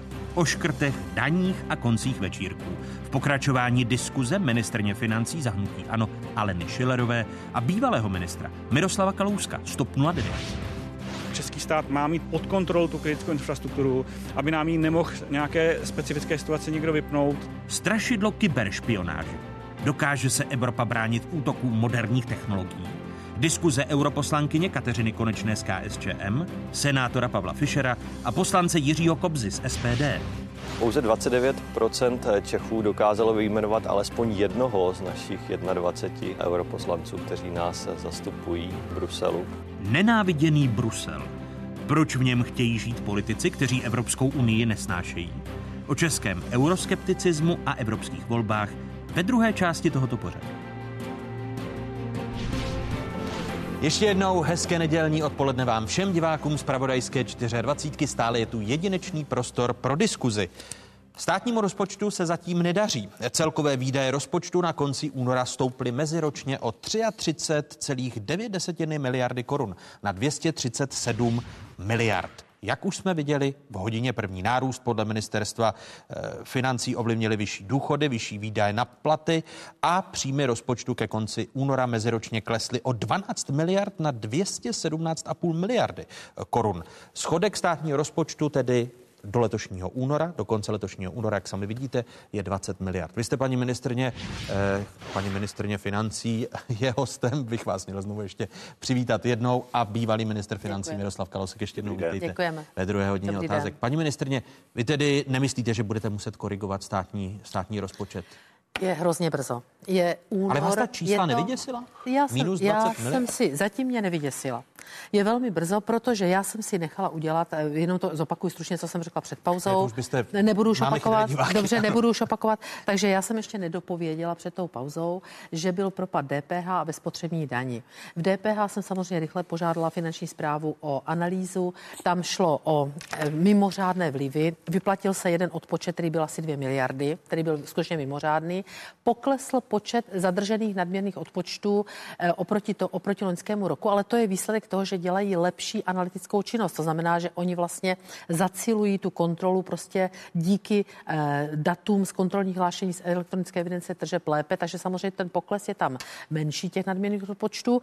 A pak je tam samozřejmě také jev makroekonomický, prostě bylo větší předzásobení ke konci roku těch jednotlivých firm. Takže to jsou jevy. Já jsem samozřejmě požádala paní generální ředitelku Richterovou, aby udělala analýzu i po jednotlivých úřadech, protože bylo větší zadržení i v Ostravě, kde máme neusazené pláce, takže aby se na to podívala. Ona mi tu analýzu prostě slíbila ve velice krátké době, ale nevidím to, vidím to jako jednorázový vliv. Pak je tam spotřební daň pokles. Ano, to, je, to je zhruba. U tabáku tam Ano, je u tabáku, ano, to pokles. taky mám, jinak není pokles nikde, tady u těchto dvou daní. A tam je to také vysvětlitelné, je to zhruba přes 20% pokles, což eh, vůbec neodpovídá tomu. My počítáme s poklesem na této dani kvůli protikuřáckému zákonu zhruba kolem 4,6%, ale ne přes 20. Takže tam je, ten, tam je to dáno tím, že se přešlo zase na nové tabákové ne, na takové té nálepky a ty samozřejmě, oni se předzásobili a oni je mohou prodávat s těmi starými kolky, nebo kolky jsou to správně, tři měsíce, to znamená zase to je, v který se srovná. Takže zatím mě to nezempokojuje a zatím to vidím, že ten vývoj prostě Nebudete muset tedy korigovat, zatím, korigovat státní. Zatím je velmi brzo, budu to sledovat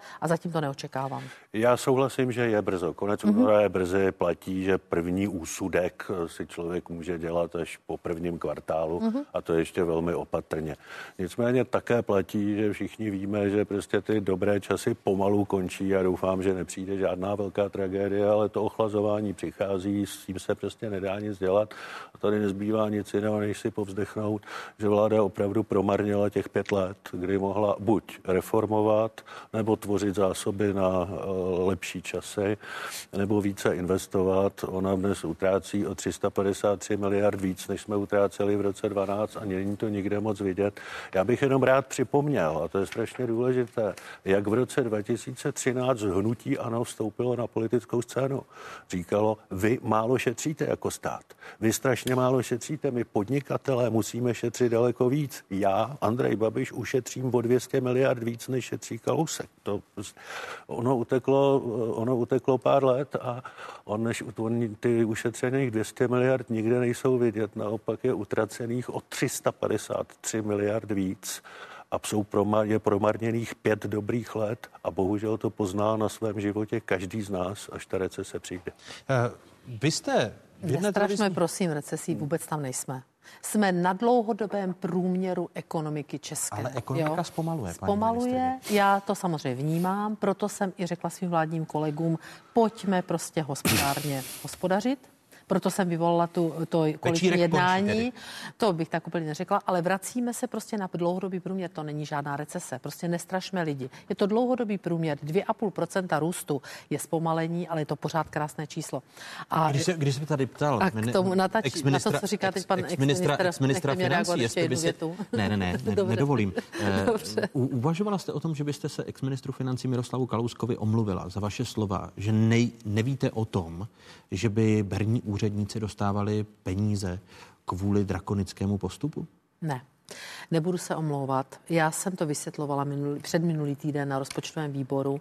Já skutečně, bylo to e, v době, kdy my jsme spolu na konkurenční televizi na to téma debatovali, já jsem skutečně neměla ponětí a já ani nemusím to ponětí mít. Já jsem prostě neměla ponětí, že takový pokyn existuje. Byl to hloupý pokyn bývalého ředitele, ale v podstatě pokyn, který on nastavil parametry, on řekl prostě ředitelům, e, u, týkalo se to jenom dvou typů kontrol. Eh, věda výzkum a takzvaný transpricing neboli prostě spojené osoby. To jsou to je královská disciplína u eh, kontrolorů finanční zprávy, kdy to skutečně mohou dělat jenom ti nejlepší z nejlepších, odborníci na účetnictví, na daní, na mezinárodní prvek, s určitou znalostí jazykovou a tak dále.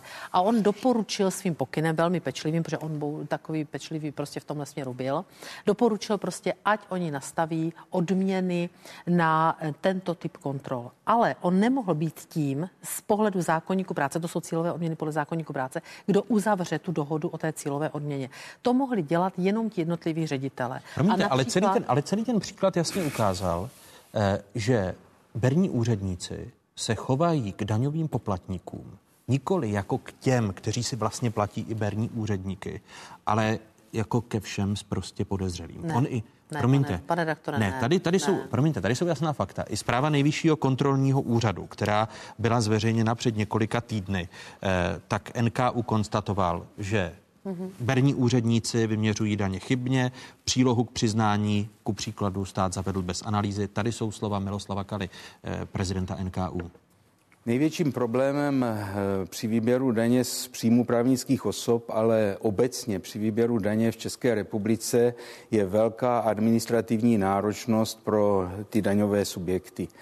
Eh, Světová banka se touto oblastí pravidelně zabývá a řadí Českou republiku mezi země, kde je velmi náročné pro daňové subjekty splnit všechny povinnosti.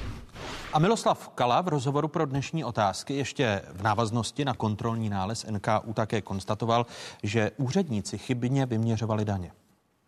V této oblasti se jednalo o chyby, které v tom kontrolovaném období byly vyčísleny na částku 180 milionů korun. To není samo o sobě velké číslo ve srovnání s daňovými příjmy, ale je třeba za každým tím případem vidět osud konkrétní firmy, osud konkrétního občana, který se potom potýká eh, s těmi problémy, které mu to způsobuje.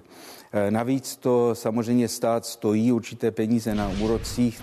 Podle nejvyššího kontrolního úřadu eh, stát na úrocích za roky 2013 až 2016 vyplatil 61 milionů korun a aby toho nebylo málo, tak i ústavní soud eh, přišel v tomto týdnu s přelomovým rozsudkem, který se týká nadměrných odpočtů.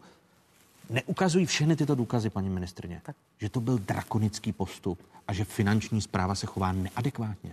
Tak finanční zpráva má asi 16 tisíc úředníků a já bych chtěla se jich taky zastat.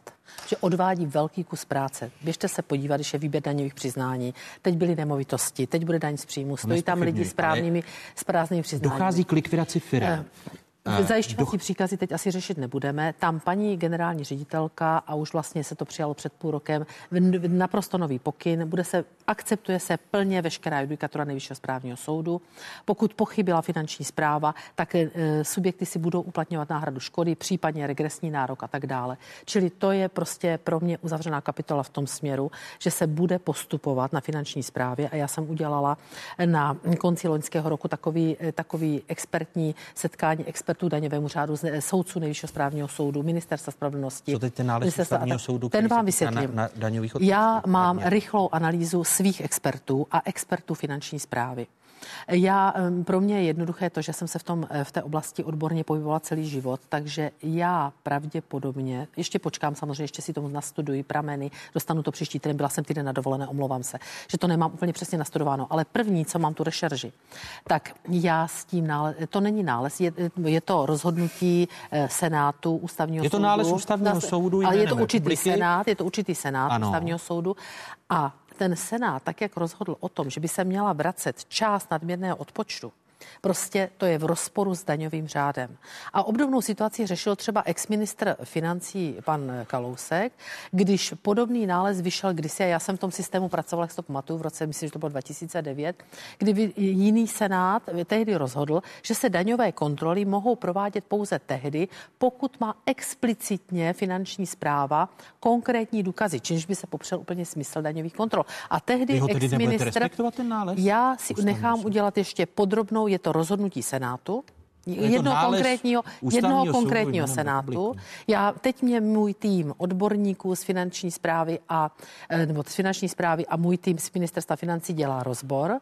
Já pravděpodobně s ním nebudu souhlasit, ale vyjádřím se, až dostanu ten přesný rozbor. Stejně tak jako ex-ministr Kalousek nesouhlasil v roce 2009 10 s jiným rozhodnutím jiného senátu. Já si to pamatuju, já jsem s tím byla v souladu, ale tím chci říct, že já respektuji a veli s velkou pokorou přijímám to, že by se měl vracet, že by se měly vracet nadměrné odpočty po částech. Já jsem taky, našli byste si to ve vašich archivech, řekla, že pracujeme na legislativě a jej do pololetí tohoto roku pošlu do eh, do, do legislativního procesu. Do vlády. Vidíte, nejenom, nejenom paní Maláčová, ale paní ministrině vzpomíná, jak to bývalo za Kalouska. Mm.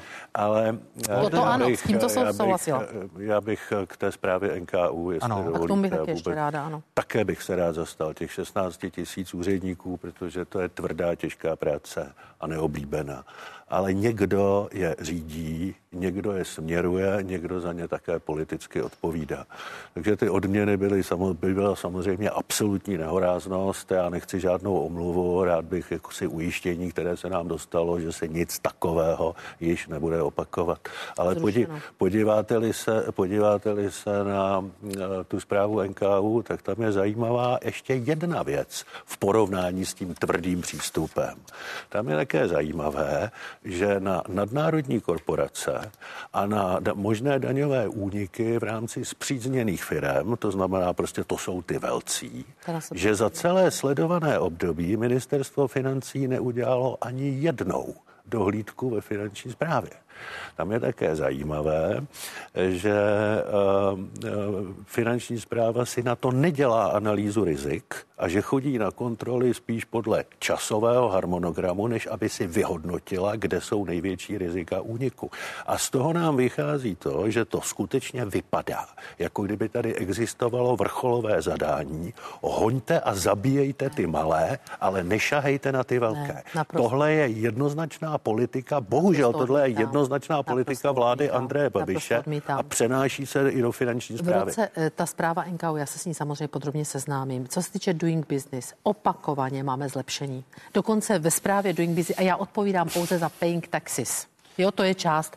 Tam máme zlepšení, jsme na 45. místě, zlepšení bylo o 6 hodin za rok 2016, to už jsme měli kontrolní hlášení eh, zavedeno, to znamená i poté bylo zlepšení. To znamená, oblast paying taxes je zlepšení. ale pak je tady Co se týče té zprávy, Evropské komise, která zase konstatuje, že dochází k další byrokratizaci eh, daňového výběru a podobně. Eh, nemáme už bohužel čas na jednotné inkasní místo, které mělo zjednodušit výběr daní. Pozvěte, pozvěte si nás odkládáte. příště, my rádi přijdeme. Přijdeme. Jednotné inkasní místo. No. Já jsem pracovala dokonce v jedné pracovní skupině ano. jako ve finanční správě. Byla výborná myšlenka. Proto my teď uděláme, ale byla nezra, nepřipravená. Ale to není pravda. Byla připravená jenom legislativa. Ach. IT systémy připravené nebyly. Tam byla jiná no. zpráva NKU, že se utratili 3 miliardy. Ale, ale, vy, ale 41 milionů dokonce bylo, eh, bylo porušení rozpočtu. strany 6 let ano, na ministerstvu a pracují na tom. Teď uděláme. Na tom jste pracovala už před dvěma lety. Online finanční pořadu. úřad, máme, pracujeme na něm, online finanční úřad. Ten bude kdy? Slibovala jste už Teď před dvěma jsme, lety. No, online finanční úřad jsem neslibovala před dvěma lety, ten jsem slíbila, když jsem nastoupila do funkce ministrině financí. Ale Projektový tým ano. bylo vypsáno, bohužel teď jsme zrušili zakázku kvůli, kvůli Můžu výzvě. Říct jednu jedinou politiku.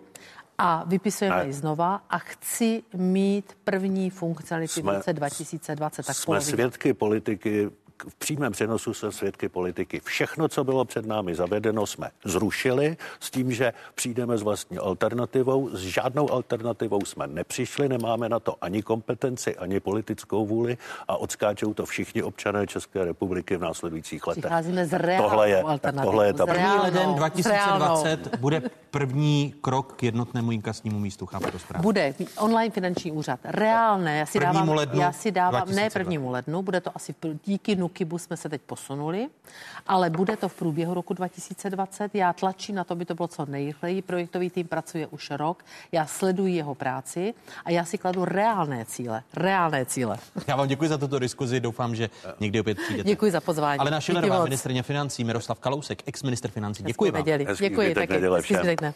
Další téma. Rozkymácená Evropa. O Brexitu, kauze Huawei a směřování české diplomacie v diskuzi europoslankyně Kateřiny Konečné, která zastupí KSČM, senátora Pavla Fischera, nezávislého, a poslanci Jiřího Kobzy z SPD. Přepněte si a zůstaňte s námi na 24. Necelý měsíc před plánovaným odchodem Velké Británie z Evropské unie stále není jasno, zda a jakým způsobem Britové Unii opustí. Přitom před dvěma lety se zdálo všechno poměrně snadné a jednoduché. Premiérka Theresa Mayová, když ohlašovala odchod své země z Unie, měla jasný cíl. Britain is leaving the European Union. We are going to make our own decisions and our own laws. We are going to take control of the things that matter most to us. Britská premiérka ale po dvou letech ztratila podporu a rozvodová smlouva, kterou s Bruselem vyjednala, Brity rozdělila. Poslance pro svou dohodu zatím nezískala. No deal is better than a bad deal.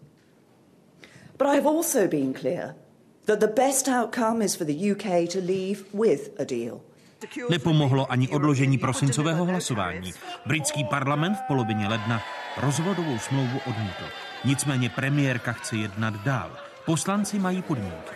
that the threat of a disastrous no deal outcome is ruled out, taken off the table. We want to deliver Brexit, taking back control of our laws, our border, and our money, and we leave the European Union as one country. Let us work in the coming days. A rozpaky panují i v Evropské unii. Britové musí říci, co vlastně chtějí. Zní z Bruselu. Le compromis que nous avons trouvé au bout de 18 mois avec le gouvernement britannique demeure aujourd'hui le meilleur compromis possible. V půlce února čekala Theresa Mayovou další porážka. Zákonodárci odmítli podpořit její snahu domluvit s Evropskou unii úpravu podmínek takzvané irské pojistky. Yet again, her government has been defeated. The government cannot keep on ignoring Parliament or ploughing on towards the 29th of March without a coherent plan. She cannot keep on just running down the clock and hoping that something will turn up that will save her day and save her face. So it is surprising that the Prime Minister is not even here to hear the result of this vote. Odklad Brexitu. Tento týden jej Theresa Mayová poprvé připustila. A poslanci ve středu večer podpořili návrh, který jim umožňuje v případě, že nepodpoří vyjednanou smlouvu ani Brexit bez dohody, hlasovat o odkladu odchodu z Evropské unie. From a sedentary position, they need to face up to the facts. We will not revoke Article 50 because we're leaving the European Union. So the only way to take deal off the table is to vote for the deal. Ještě na jedné věci se zákonodárci shodli. V případě takzvaného tvrdého Brexitu budou zaručena práva občanů Evropské unie žijících ve Velké Británii a stejně tak práva britských občanů žijících na území 27. Naopak odmítli návrh Labouristů o alternativní podobě Brexitu.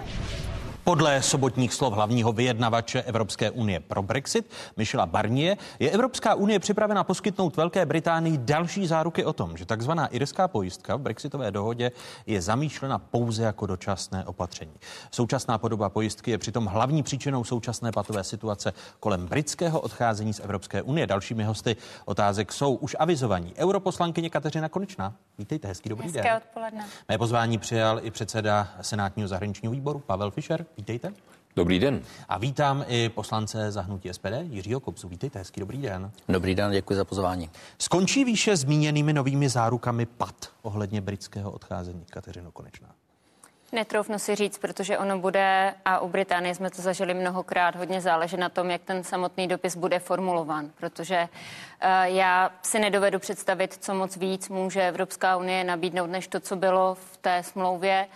A zdali tam bude nějak ošetřeno uh, ten největší problém, to znamená té irské pojistky, tak samozřejmě bude hodně záležet na té přesné definici toho, jak to bude ošetřeno. Jestli tedy bude pouze dočasná, nebo bude nějak automaticky vypověditelná za nějakých podmínek. Ona je vnímaná jako dočasná, když Barnier tvrdí, je dočasná. Ujišťujeme Británii, je dočasná. Ale uh, myslím si, že ze strany Velké Británie takto vnímaná není. Takže jestli Barnier napíše něco, co bude moct uh, v té Velké Británii jako být prodáno, jakože je to to, co jsme žádali, tak je to určitě cesta, která může být. Každopádně myslím, že právě ta snaha do poslední chvíle jednat, protože 12. březen, což je asi to přelomové datum pro Velkou Británii, ten den hlasování se prostě zoufale blíží, tak nám ukazuje, že pořád ještě to není tak, že by někdo odmítl úplně jednat a někdo mluvil pouze do zdi, ale že opravdu se jedná a pevně věřím a doufám, že to nakonec dopadne tak, že budeme odcházet s dohodou. Skončí výše zmíněnými novými zárukami pad ohledně britského odcházení Pavle Fischera? Ten problém je jak mezi Bruselem a Londýnem, tak ale v Londýně samotném. Viděli jsme to v parlamentu, kde se rozpadají vlastně ty velké bloky. Takže on ten problém neskončí, ale Určitě to, že Evropská unie nyní přichází s nějakým kompromisním vstřícným návrhem, to je vlastně výborná zpráva, protože se zrychluje čas a budou chybět hodiny a dny. Jiří Kobzo, bude to nová situace, která odblokuje tu zablokovanou situaci?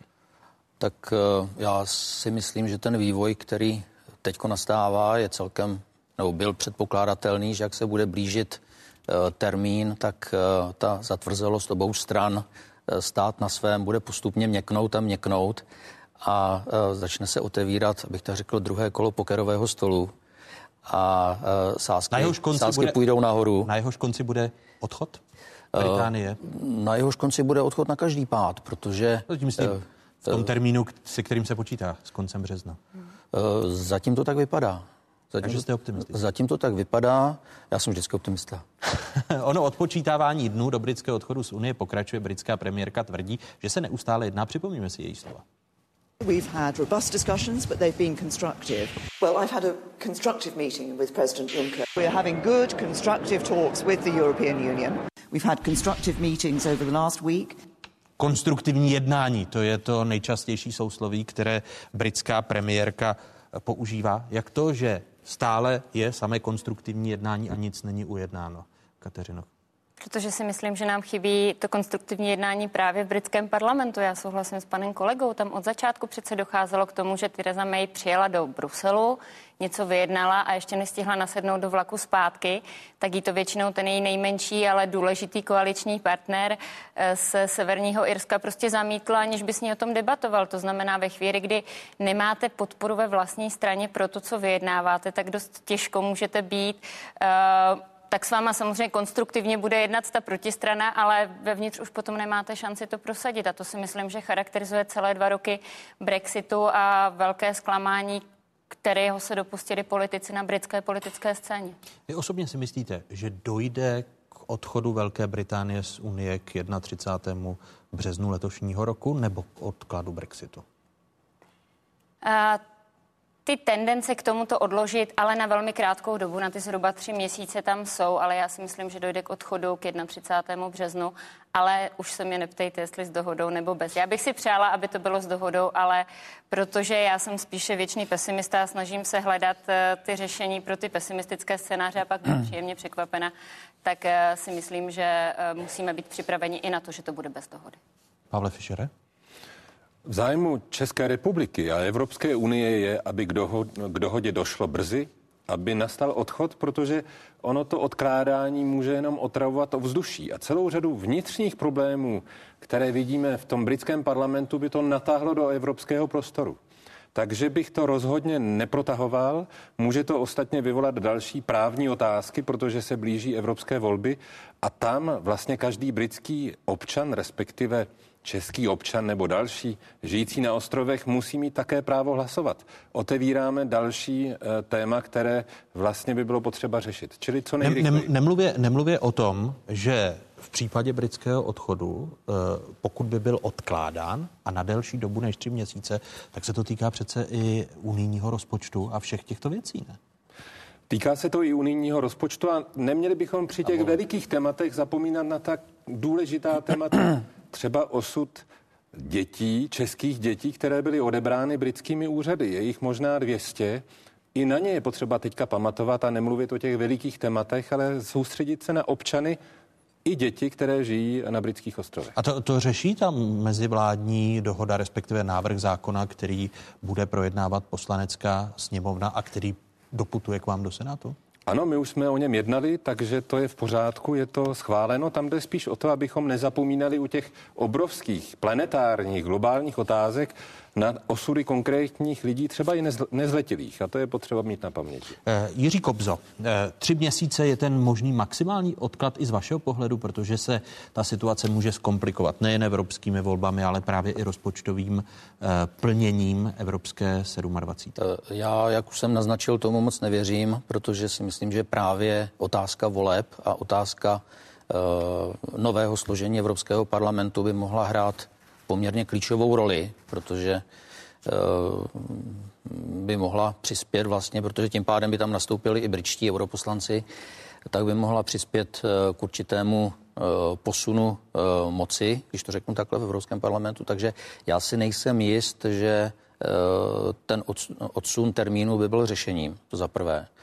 A za druhé, tady by mělo zaznít, eh, že vlastně na začátku to byla Evropská unie, která odmítala návrhy Velké Británie, odmítala jednat, odmítala návrh jak z Lancasteru, tak z Checkers, eh, které přinášela Mayová. A až teprve teď, když opravdu se blíží ten tvrdý Brexit a eh, Evropská unie se dostává do situace, kdy vlastně ze dne na den může přeskočit z unijních pravidel do pravidel Světové obchodní organizace, tak eh, začíná hledat nějaké, nějaké východisko, protože eh, navzdory všem pesimistickým předpokladům eh, dopady pro Británii zdaleka nemusí být tak drtivé, jak se nám tady pokouší pokouší ty, opoziční strana předložit.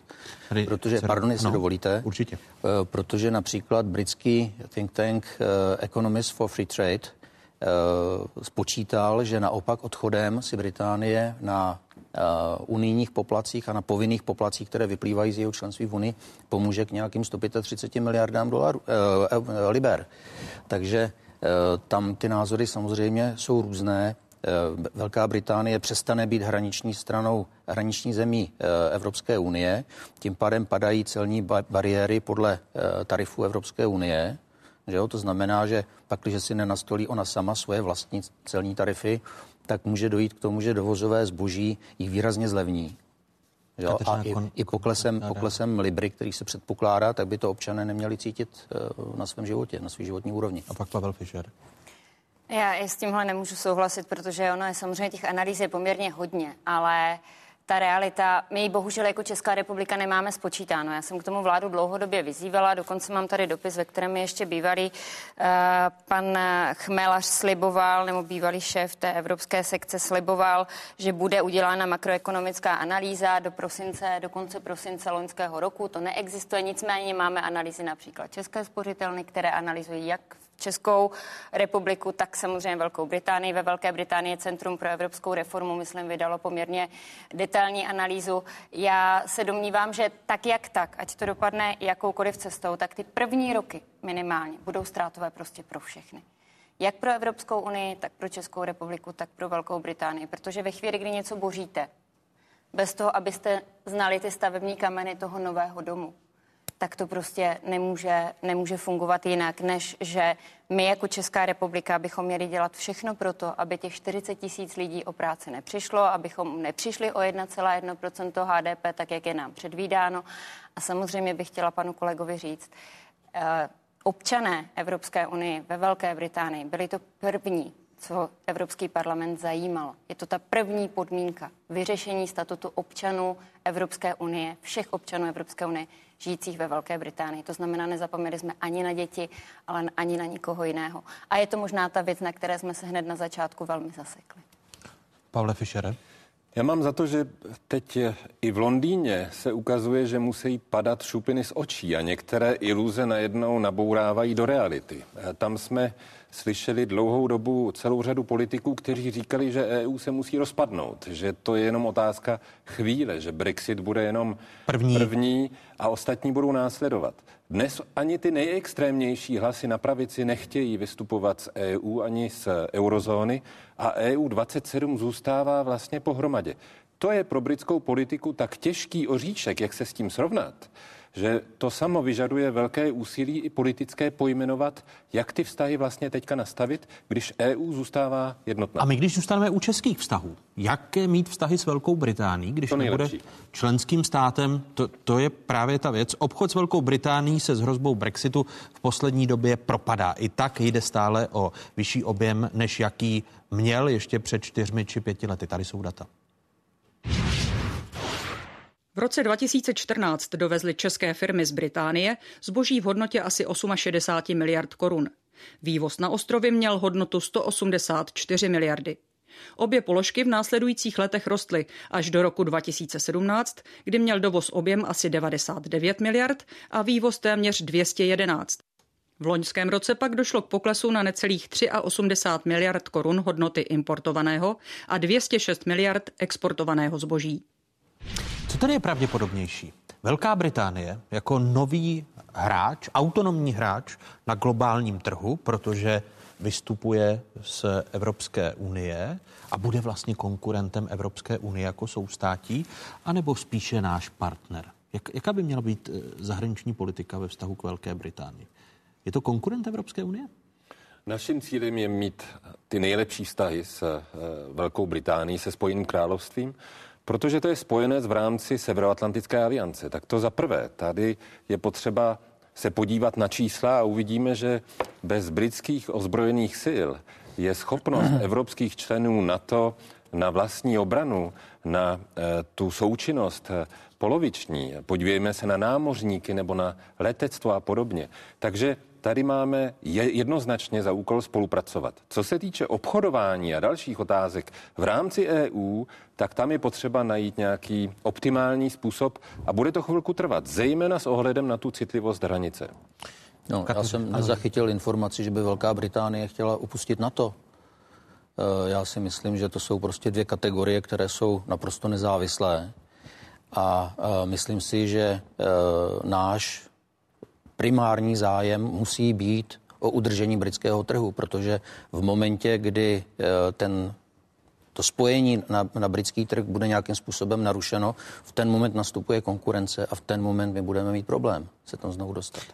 J- Činí vláda maximum pro to, aby byl udržen, protože jste členy, předsedy, místo předsedy eh, tady i evropských institucí a, a ať už Senátu nebo poslanecké sněmovny.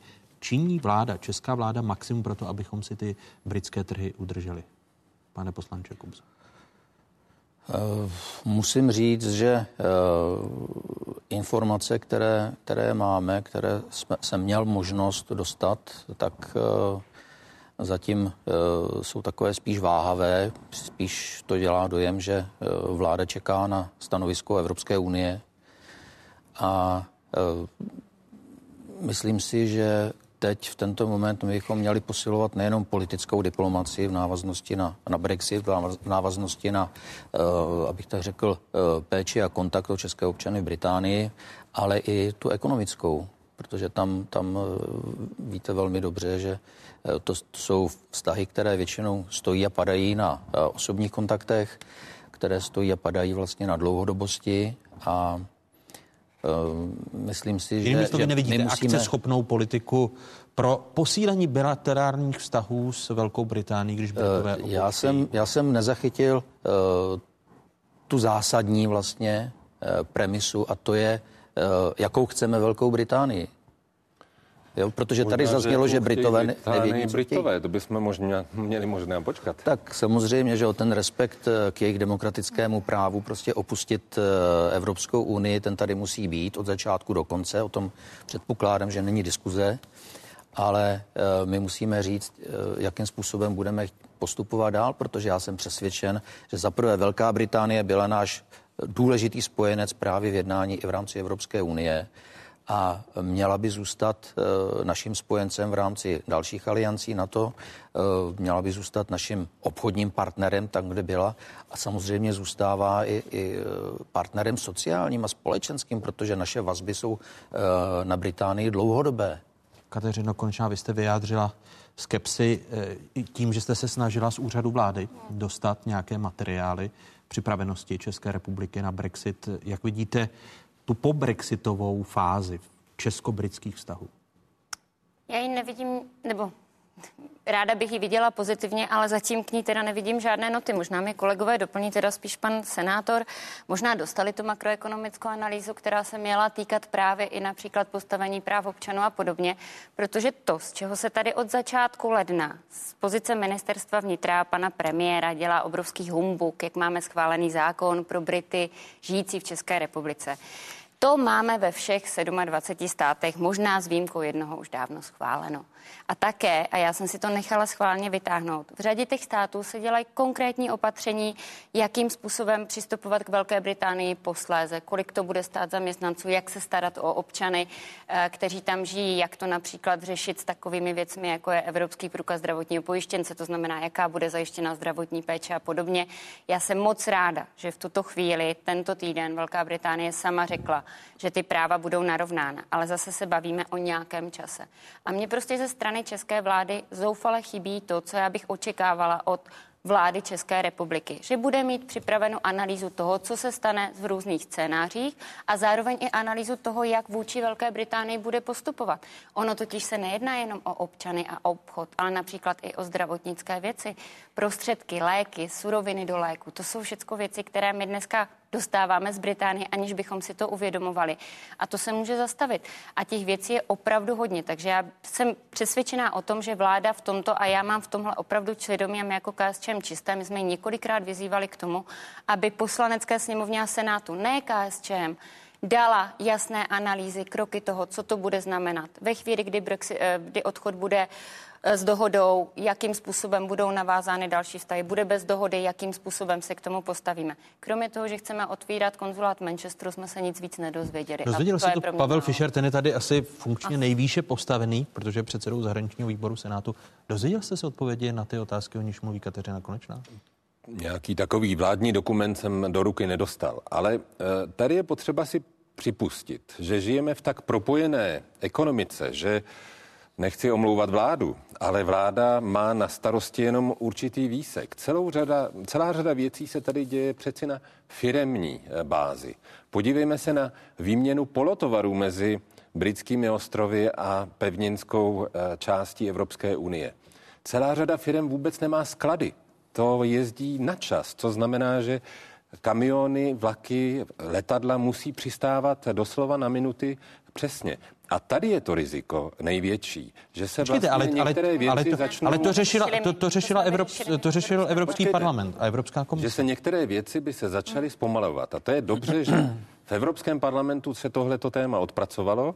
Co se týče odpovědnosti české vlády jako takové, tak tam skutečně musíme začít těmi konzulárními službami a je jedině dobře, že se tam posílili týmy, které se budou starat o občany v nouzi, kteří budou třeba potřebovat eh, více informací. Vy to tedy vidíte jako šéf senátního zahraničního výboru jako dostatečné? Zatím to vidím jako dostatečné právě proto, že vlastně čekáme také na zadání z té druhé strany, to znamená z Londýna. Já s tím prostě nemůžu souhlasit, jak jsem říkala, já jsem asi přirozený pesimista, to znamená, kdo je připraven, není překvapen.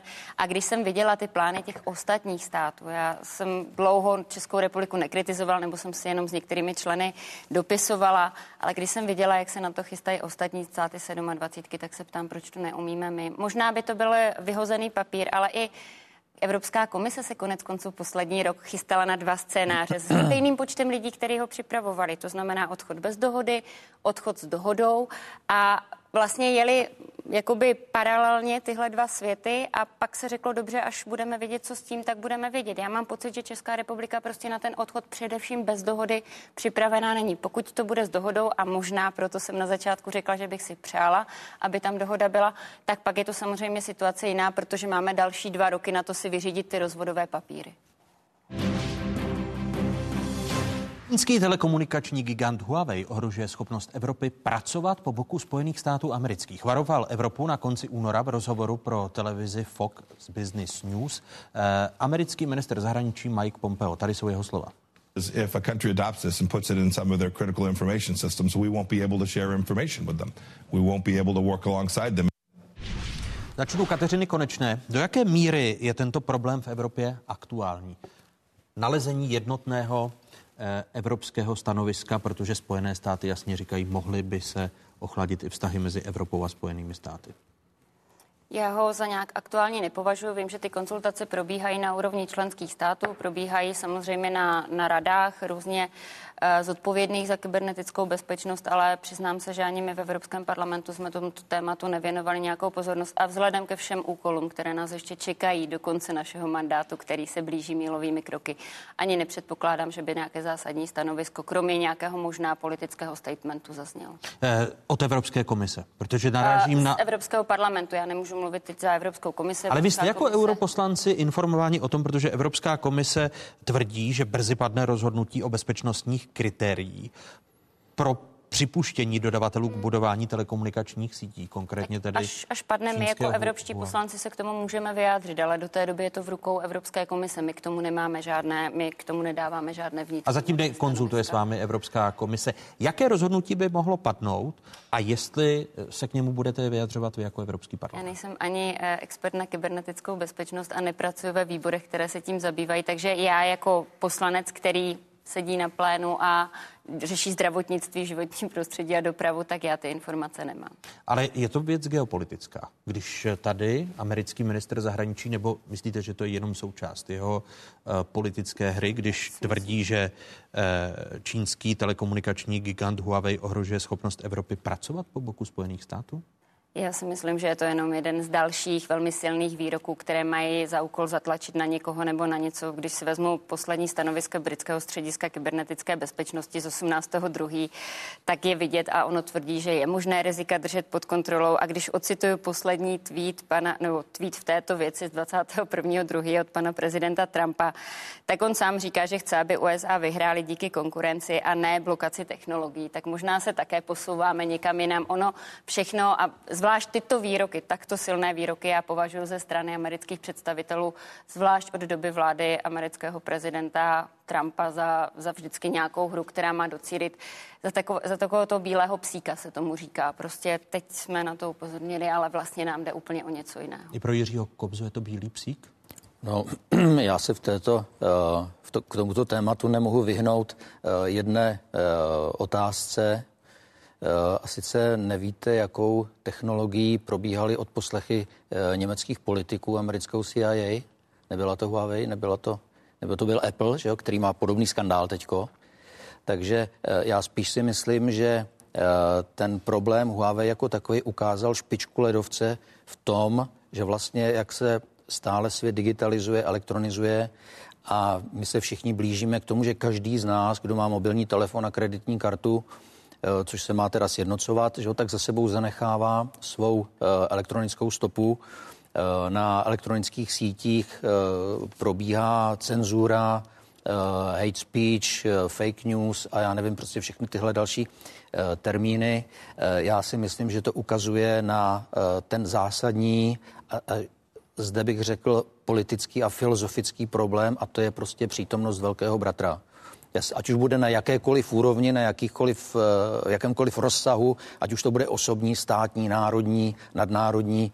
A eh, my bychom měli eh, začít přemýšlet nad jednou věcí, a to jsem rád, že jsem tady s tak váženými kolegy, a sice začít připravovat e, náš legislativní systém na to, aby byl schopen se snahám o vybudování velkého bratra postavit, aby začal hájit e, právo na soukromí, právo na názor, právo na svobodu slova, právo také na pravdu samozřejmě, ale e, nejít cestou cenzury, omezování a, a postupnou, eh, postupným obvinováním jednotlivých hráčů, protože já ten problém vidím globálně, vidím ho, vidím ho eh, v souvislostech od eh, běžného života jakéhokoliv občana, eh, jehož elektronická stopa může být zneužitá proto, aby se zjistili, jaké má nákupní návyky, co spotřebovává, kolik může, kolik může utratit a tyto, tyto eh, data mohou být eh, zneužitá až po to, jakým způsobem uvažují nejvyšší státní úředníci, jakou chystají strategii,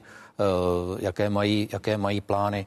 A myslím si, že kauza Huawei je dobrá v tom smyslu, že ten problém tak aspoň trošinku vytáhla na povrch a ukázala ho eh, v podstatě, který, jakým směrem vlastně ten vývoj může jít. Znamená, a dává ho na obecnější úroveň, tak, než jen... Ano, a naše legislativa na to není připravená, takže já si myslím, že naše poselství, nebo, nebo uh, poselství, které my bychom měli pochopit z kauzy Huawei, je v tom, že bychom měli začít připravovat legislativu na to, aby uh, veškeré takovéto záležitosti byly a priori postaveny mimo zákon. Kdokoliv se pokusí uh, odposlouchávat, kdokoliv se pokusí uh, instalovat backdoor prostě do hlavních softwarů a tak dále, prostě aby byl postaven mimo zákon a bylo to trestné a bylo, a bylo mu jasné od začátku, že prostě, eh, když to bude zkoušet, že se pouští na tenký let. On v tomto týdnu eh, premiér Andrej Babiš míří na svoji první návštěvu do Bílého domu a připouští, že bez sporu kauza Huawei a zájmy eh, čínských firm v Evropě se mohou v Bílém domě řešit. Připomeňme si slova Andreje Babiše. Americký prezident je velice kritický vůči těmto firmám. Eh, na druhé straně, já když jsem byl v Izraeli, tak jsme taky řešili mm, kybernetickou bezpečnost a Izrael v tomhle směru no, věří hlavně vlastním technologiím a vlastním postupům. I dokonce tvrdí, že jsou schopni se používat i technologie Huawei a zároveň vyloučit nějaké bezpečnostní riziko. Já si myslím, že to už dospělo do fáze, kdy je potřeba to řešit na úrovni eh, Evropské komise, Evropské rady. Říká premiér Andrej Babiš. Očekáváte, Pavle Fischere, jasné stanovisko Evropské komise a Evropské rady? Ty věci vždycky chvíli trvají, takže musíme si je dát do nějakého času. Je tady bezpečnostní riziko, takže v rámci Severoatlantické aliance i tohleto téma se musí řešit. Pokud armády používají komerční internet nebo komerční spojení, tak je skutečně na pořadu dne otázka, jakou technologií tahle spojení budou procházet do budoucna, jakou procházejí dnes. Druhá věc je Evropská unie. A tam skutečně jednotlivé členské země, bude Evropská rada ostatně v březnu a tam je možnost se tomu věnovat, mohou přinést tohle téma do agendy, tím spíš, že Evropská komise už se tomu věnuje. Už několik měsíců slyšíme z Evropské komise, zejména místo předsedy Evropské komise, že téma těchto technologií je skutečně problém pro Evropské Ale stále země. nedá jednotné stanovisko pro, pro členské země, proto a, Babiš mluví o jednotném stanovisku. A tady je možné, protože bude Evropská komise končit, pro příští Evropskou komisi tohle to dát jako určité zadání, jako strategickou, eh, vlastně strategické doporučení. Ostatně přijde nová komise, počkáme na to, jak eh, vlastně voliči rozhodnout a pak se musíme podívat na to, čemu by se také měla ta Evropská komise věnovat. V minulosti jsme budovali systém Galileo, který je vlastně eh, oddělený a umožňuje evropským zemím eh, mít vlastní navigaci. Tady je možná potřeba také si říct, pojďme budovat něco vlastního, respektive co nás bude poslouchat. Česká republika je suverénní stát a je proto potřeba i tyto věci vnášet do parlamentu a do vládní agendy. O to se ostatně v Senátu také snažíme. Kateřina Končná chtěla reagovat? Já se jenom děsím, že bychom čekali na příští Evropskou komisi, takže my tady rozehráme hru velmi silnými politickými state, eh, prohlášeními jednotlivých členů komise. Konec konců vy jste nám z nich také z části citoval, pan kolega je tady přiznal. A my budeme čekat někdy na začátek roku 2020, protože to je nejbližší možný termín, kdy Evropská komise nová bude schopná něco dělat. To znamená, my na rok zastavíme vstupy do výběrových řízení firmě, která se provinila snad pouze tím, že je součástí nějaké obchodní války, protože žádné důkazy o tom pochybení zatím nejsou. Nikdo z nás je neviděl a já ji nechci hájit. Já prostě nechci vytrhávat jednu firmu z celého toho problému. Ale pokud jsme si chtěli říct, že pro novou Evropskou komisi máme úkol řešit ten problém jako celek, tak jsme neměli začít, respektive neměla Evropská komise sama a evropští státníci začít vytrhávat jednu firmu z celého toho celku. Promiňte, ale, ale u této jedné firmy jsou zatýkáni lidé za špionáž, ať je to Polsko, ať je to Kanada, ať to jsou další země. Tuto jednu konkrétní firmu řeší americké úřady už několik let a nepředali jeden jediný důkaz o tom, co se tam ve skutečnosti děje z pozice špionáže. A je na to jeden jednoduchý recept, pane kolego. Je to o tom, že bychom si měli jako Česká republika říct, že my samozřejmě můžeme mít nezávislou kontrolu provozu těch zařízení, nezávislou kontrolu nad dodavateli těch síťových prvků.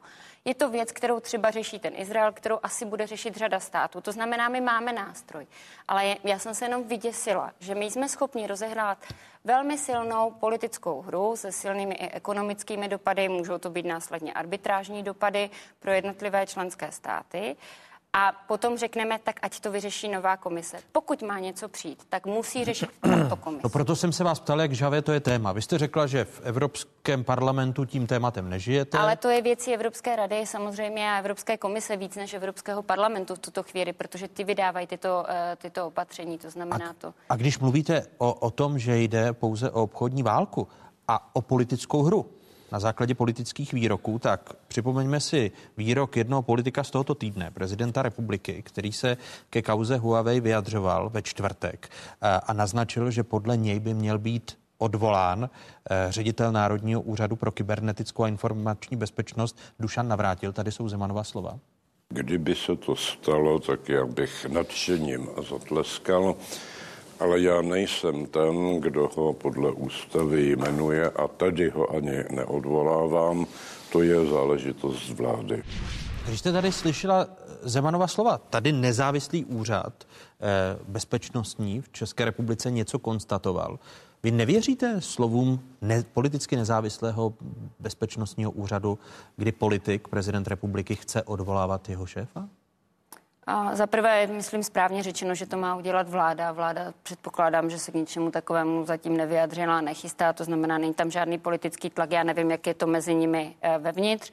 A za druhé, eh, asi snad je možné konstatování jediného, že já jsem bohužel ani z Nukibu prostě ty informace nemám. Je pravda, já nesedím v žádném, žádných tajných jednání mezi poslanci a Nukibem a případně možná i senátory a Nukibem, ale to, o co se přece hraje, je, že bychom neměli vytrhávat, a tady navážu na pana kolegu, tu jednu jedinou firmu. Těch pochybení tady v řadě dalších technologií jsou desítky, hackerských útoků jsou desítky.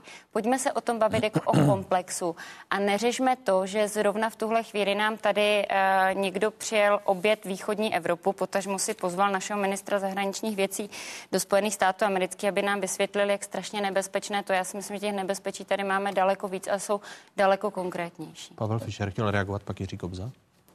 Když sedíte za stolem v rámci Severoatlantické aliance, tak musíte brát se vší vážností hrozby, které jednotlivé členské země identifikují jako vážné. To znamená, že musíte vlastně s nimi držet basu a hledat řešení v rámci dialogu rovného s rovným. Pokud Polská republika, která například eh, v kauze Huawei jednala v minulosti naprosto jednoznačně, a e, vlastně označila dokonce jednoho z jejich zaměstnanců jako špiona, odhalila ho jako takového, tak je potřeba se zeptat e, ve Varšavě, respektive v sídle NATO, abychom měli stejné čtení těch věcí. Pokud americký ministr obrany takto jedná, tak je také potřeba jim e, naslouchat. Takže já bych řekl, že my hledáme v dialogu eh, to řešení. Tady není to tak, že nám někdo něco nakazuje. Tady je potřeba, abychom společně hledali řešení, jak bezpečnostní, tak technologické. Ale musíme tady mít eh, kontrolu parlamentu. Připomeňme, že v Číně ta kontrola parlamentu vlastně neexistuje. Zatímco v Spojených státech amerických se můžeme podívat na to, jak se na tyto věci dívá třeba opozice. A vy, vy jste přesvědčen o tom, že je na místě odvolání Dušana Navrátila, protože NUKIP nepředložil jasné důkazy veřejnosti a přitom mohl poškodit e, soukromou firmu? Když se podíváme na to, kolikrát pan prezident se věnoval firmě Huawei, tak já bych řekl, že by bylo na čase, aby se věnoval také dalším firmám, českým, které potřebují s Čínou například obchodovat a které Číňané od, obrali například o know-how nebo o patenty. O které, o které firmy? O no například litiový výrobce inovativních baterií, kterého čínská strana připravila o vynález. Je to eh, v Praze sídlící firma, ale můžeme jít dál. Můžeme se podívat i na to, jak... Takže na místě nejsou ta slova o odvolávání Ne, ale musíme se podívat Nuky. například na to, jakou roli v tom hraje skupina PPF, protože... Počkejte, vy tady eh, teď, protože jsem se dostal eh, skrze své zdroje v Senátu k dopisu. Doufám, že potvrdíte nebo vyvrátíte jeho autenticitu. Vy jste napsal třístránkový dopis lobbystovi skupiny PPF Vladimíru Mlinářovi, datovány 25. únorem roku 2019. Týká se právě téma Huawei a PPF. Jako první se... propojil Miloš Takže... Zeman. Takže potvrdíte vysílání. autenticitu? Ano, ano. ano. Je, je to váš, je to váš dopis. A my jsme chtěli eh, po tom, co jsme o tom jednali ve výboru pro zahraničí eh, bezpečnost a obranu, právě to dát do parlamentní debaty a vlastně si i pozvat zástupce PPF, abychom o nich nemluvili jenom v nepřítomnosti. Takže máme v úmyslu eh, pozvat na naše setkání Petra Kellnera, aby nám vysvětlil, abychom vlastně viděli eh, tu souvislost mezi jejich eh, jaksi výjimečnou smlouvou právě s firmou Huawei, se kterou mají Eh, memorandum o strategické spolupráci a podívali jsme se na to, abychom věděli, že jim nekrátíme nebo že jim můžeme v něčem pomoci, ale zároveň, abychom bezpečnost, obranu a zahraniční otázky hlídali také za Český parlament. Počkejte, a vy myslíte, když Petr Kellner na žádná veřejná jednání eh, žádných politických orgánů nechodí, takže vyslyší to, co tady píšete ve svém dopise, že eh, co jste se věnovali na posledním zasedání, mám v úmyslu pozvat pana Kellnera na řádnou schůzi Senátního výboru pro zahraniční věci. Vy počítáte s tím, že přijde? Podívejte se, my jsme parlament a naší roli je eh, vnášet do eh, veřejné debaty i témata, která se týkají celé republiky a velkých firm. A protože se jedná tady skutečně o suverenitu naší země, o otázku obrany, bezpečnosti i našich vztahů s Čínou, tak je podle mého soudu jedině správně, když nabídneme platformu v rámci parlamentu.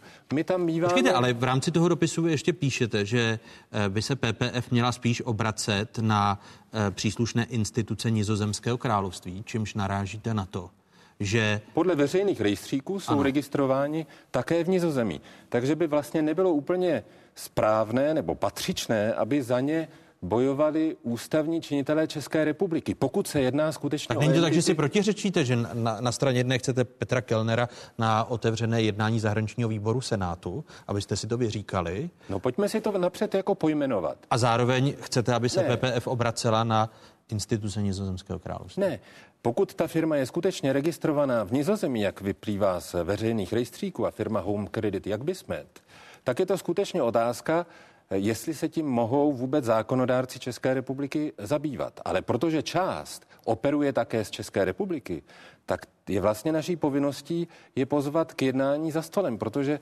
zatím za ně mluvil jenom prezident republiky a to není úplně v pořádku. Proč eh, vlastně odpovídáte Vladimíru Mlinářovi? O co on vás, o co on vás požádal?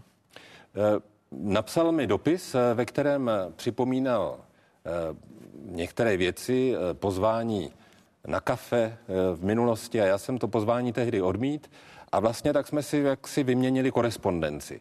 A v tomhle dopise se snažím pojmenovat, v čem jsou skutečně vztahy se současnou Čínou pro nás vlastně nebezpečné, protože tam se totiž spojuje celá řada parametrů, jednak velikých ekonomických zájmů, ale také velikých bezpečnostních a strategických výzev, které nás mohou dostat v horizontu 10-15 let skutečně do velmi napjatých vztahů právě eh, s Pekingem. Proto je potřeba si to umět pojmenovat bezpečnostě dnes, abychom vlastně znali argumenty i těch, kteří dělají dneska v Číně biznis. Eh, když se podíváme, abychom dokončili tu debatu, nejdříve na tu obecnou úroveň česko-čínských i obchodních vztahů, jestli jsou hájeny zájmy všech firm, které obchodují s Čínou, když tady ano. No, jest, jestli, do, jestli dovolíte, abych jenom uh, pro diváky, protože ta diskuze už se začíná pohybovat hodně vysoko akademicky, tak bych vysvětlil uh, základní věc, kde začíná získávání obecných informací o určitém trhu,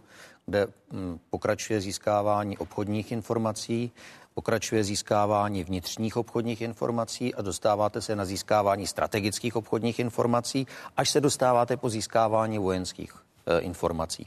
A na této škále určit, kde e, končí legitimní obchodní činnost a kde začíná špionáž, obchodní špionáž a kde začíná vojenská špionáž, je e, poměrně relativní hodnota, protože každá země to má nasazené jinak a samozřejmě každý komentátor to může interpretovat jinak. A možná, že zrovna toto umístění Eh, na této škále eh, pozice aktivit firmy Huawei může být problém Nukibu jako takový, jaký vlastně, jak tuto aktivitu klasifikovat. Eh, pro ilustraci tady, tady toho bych chtěl říct jednu věc. Když probíhala sedmidenní válka Izraele s Hezbollahem, tak Hezbollah získával výborné informace o pohybu izraelských vojsk tím, že odposlouchával mobilní telefony těch vojáků.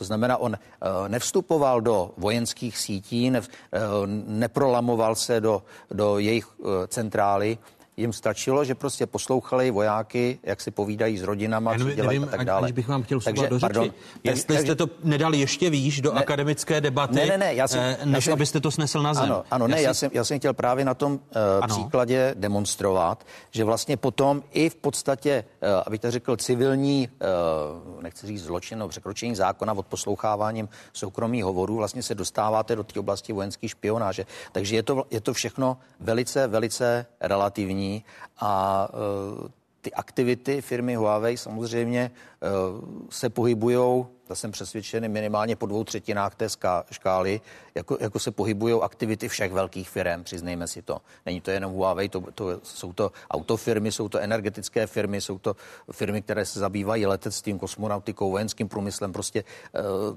to je standardní uh, proces. Proč jsem kladu tu otázku, jestli by neměl být víc hájen veřejný zájem v těch obecných principech, když se bavíme s obchodování s jakoukoliv zemí, včetně uh, Číny, jestli by neměli nejvyšší ústavní činitelé hájit i ta autorská práva a, a nepreferovat jednu firmu, eh, se kterou se tady dostává předseda zahraničního výboru Českého senátu do korespondence. Kateřina Konečná, pak poslední já jsem vždycky proto, abychom měli ty obecné principy. Já si myslím, že bychom ty trhy prostě měli otvírat kdykoliv je to možné, protože ta naše návaznost na některé trhy může být v době zvlášť nějaké budoucí ekonomické krize velmi nebezpečná.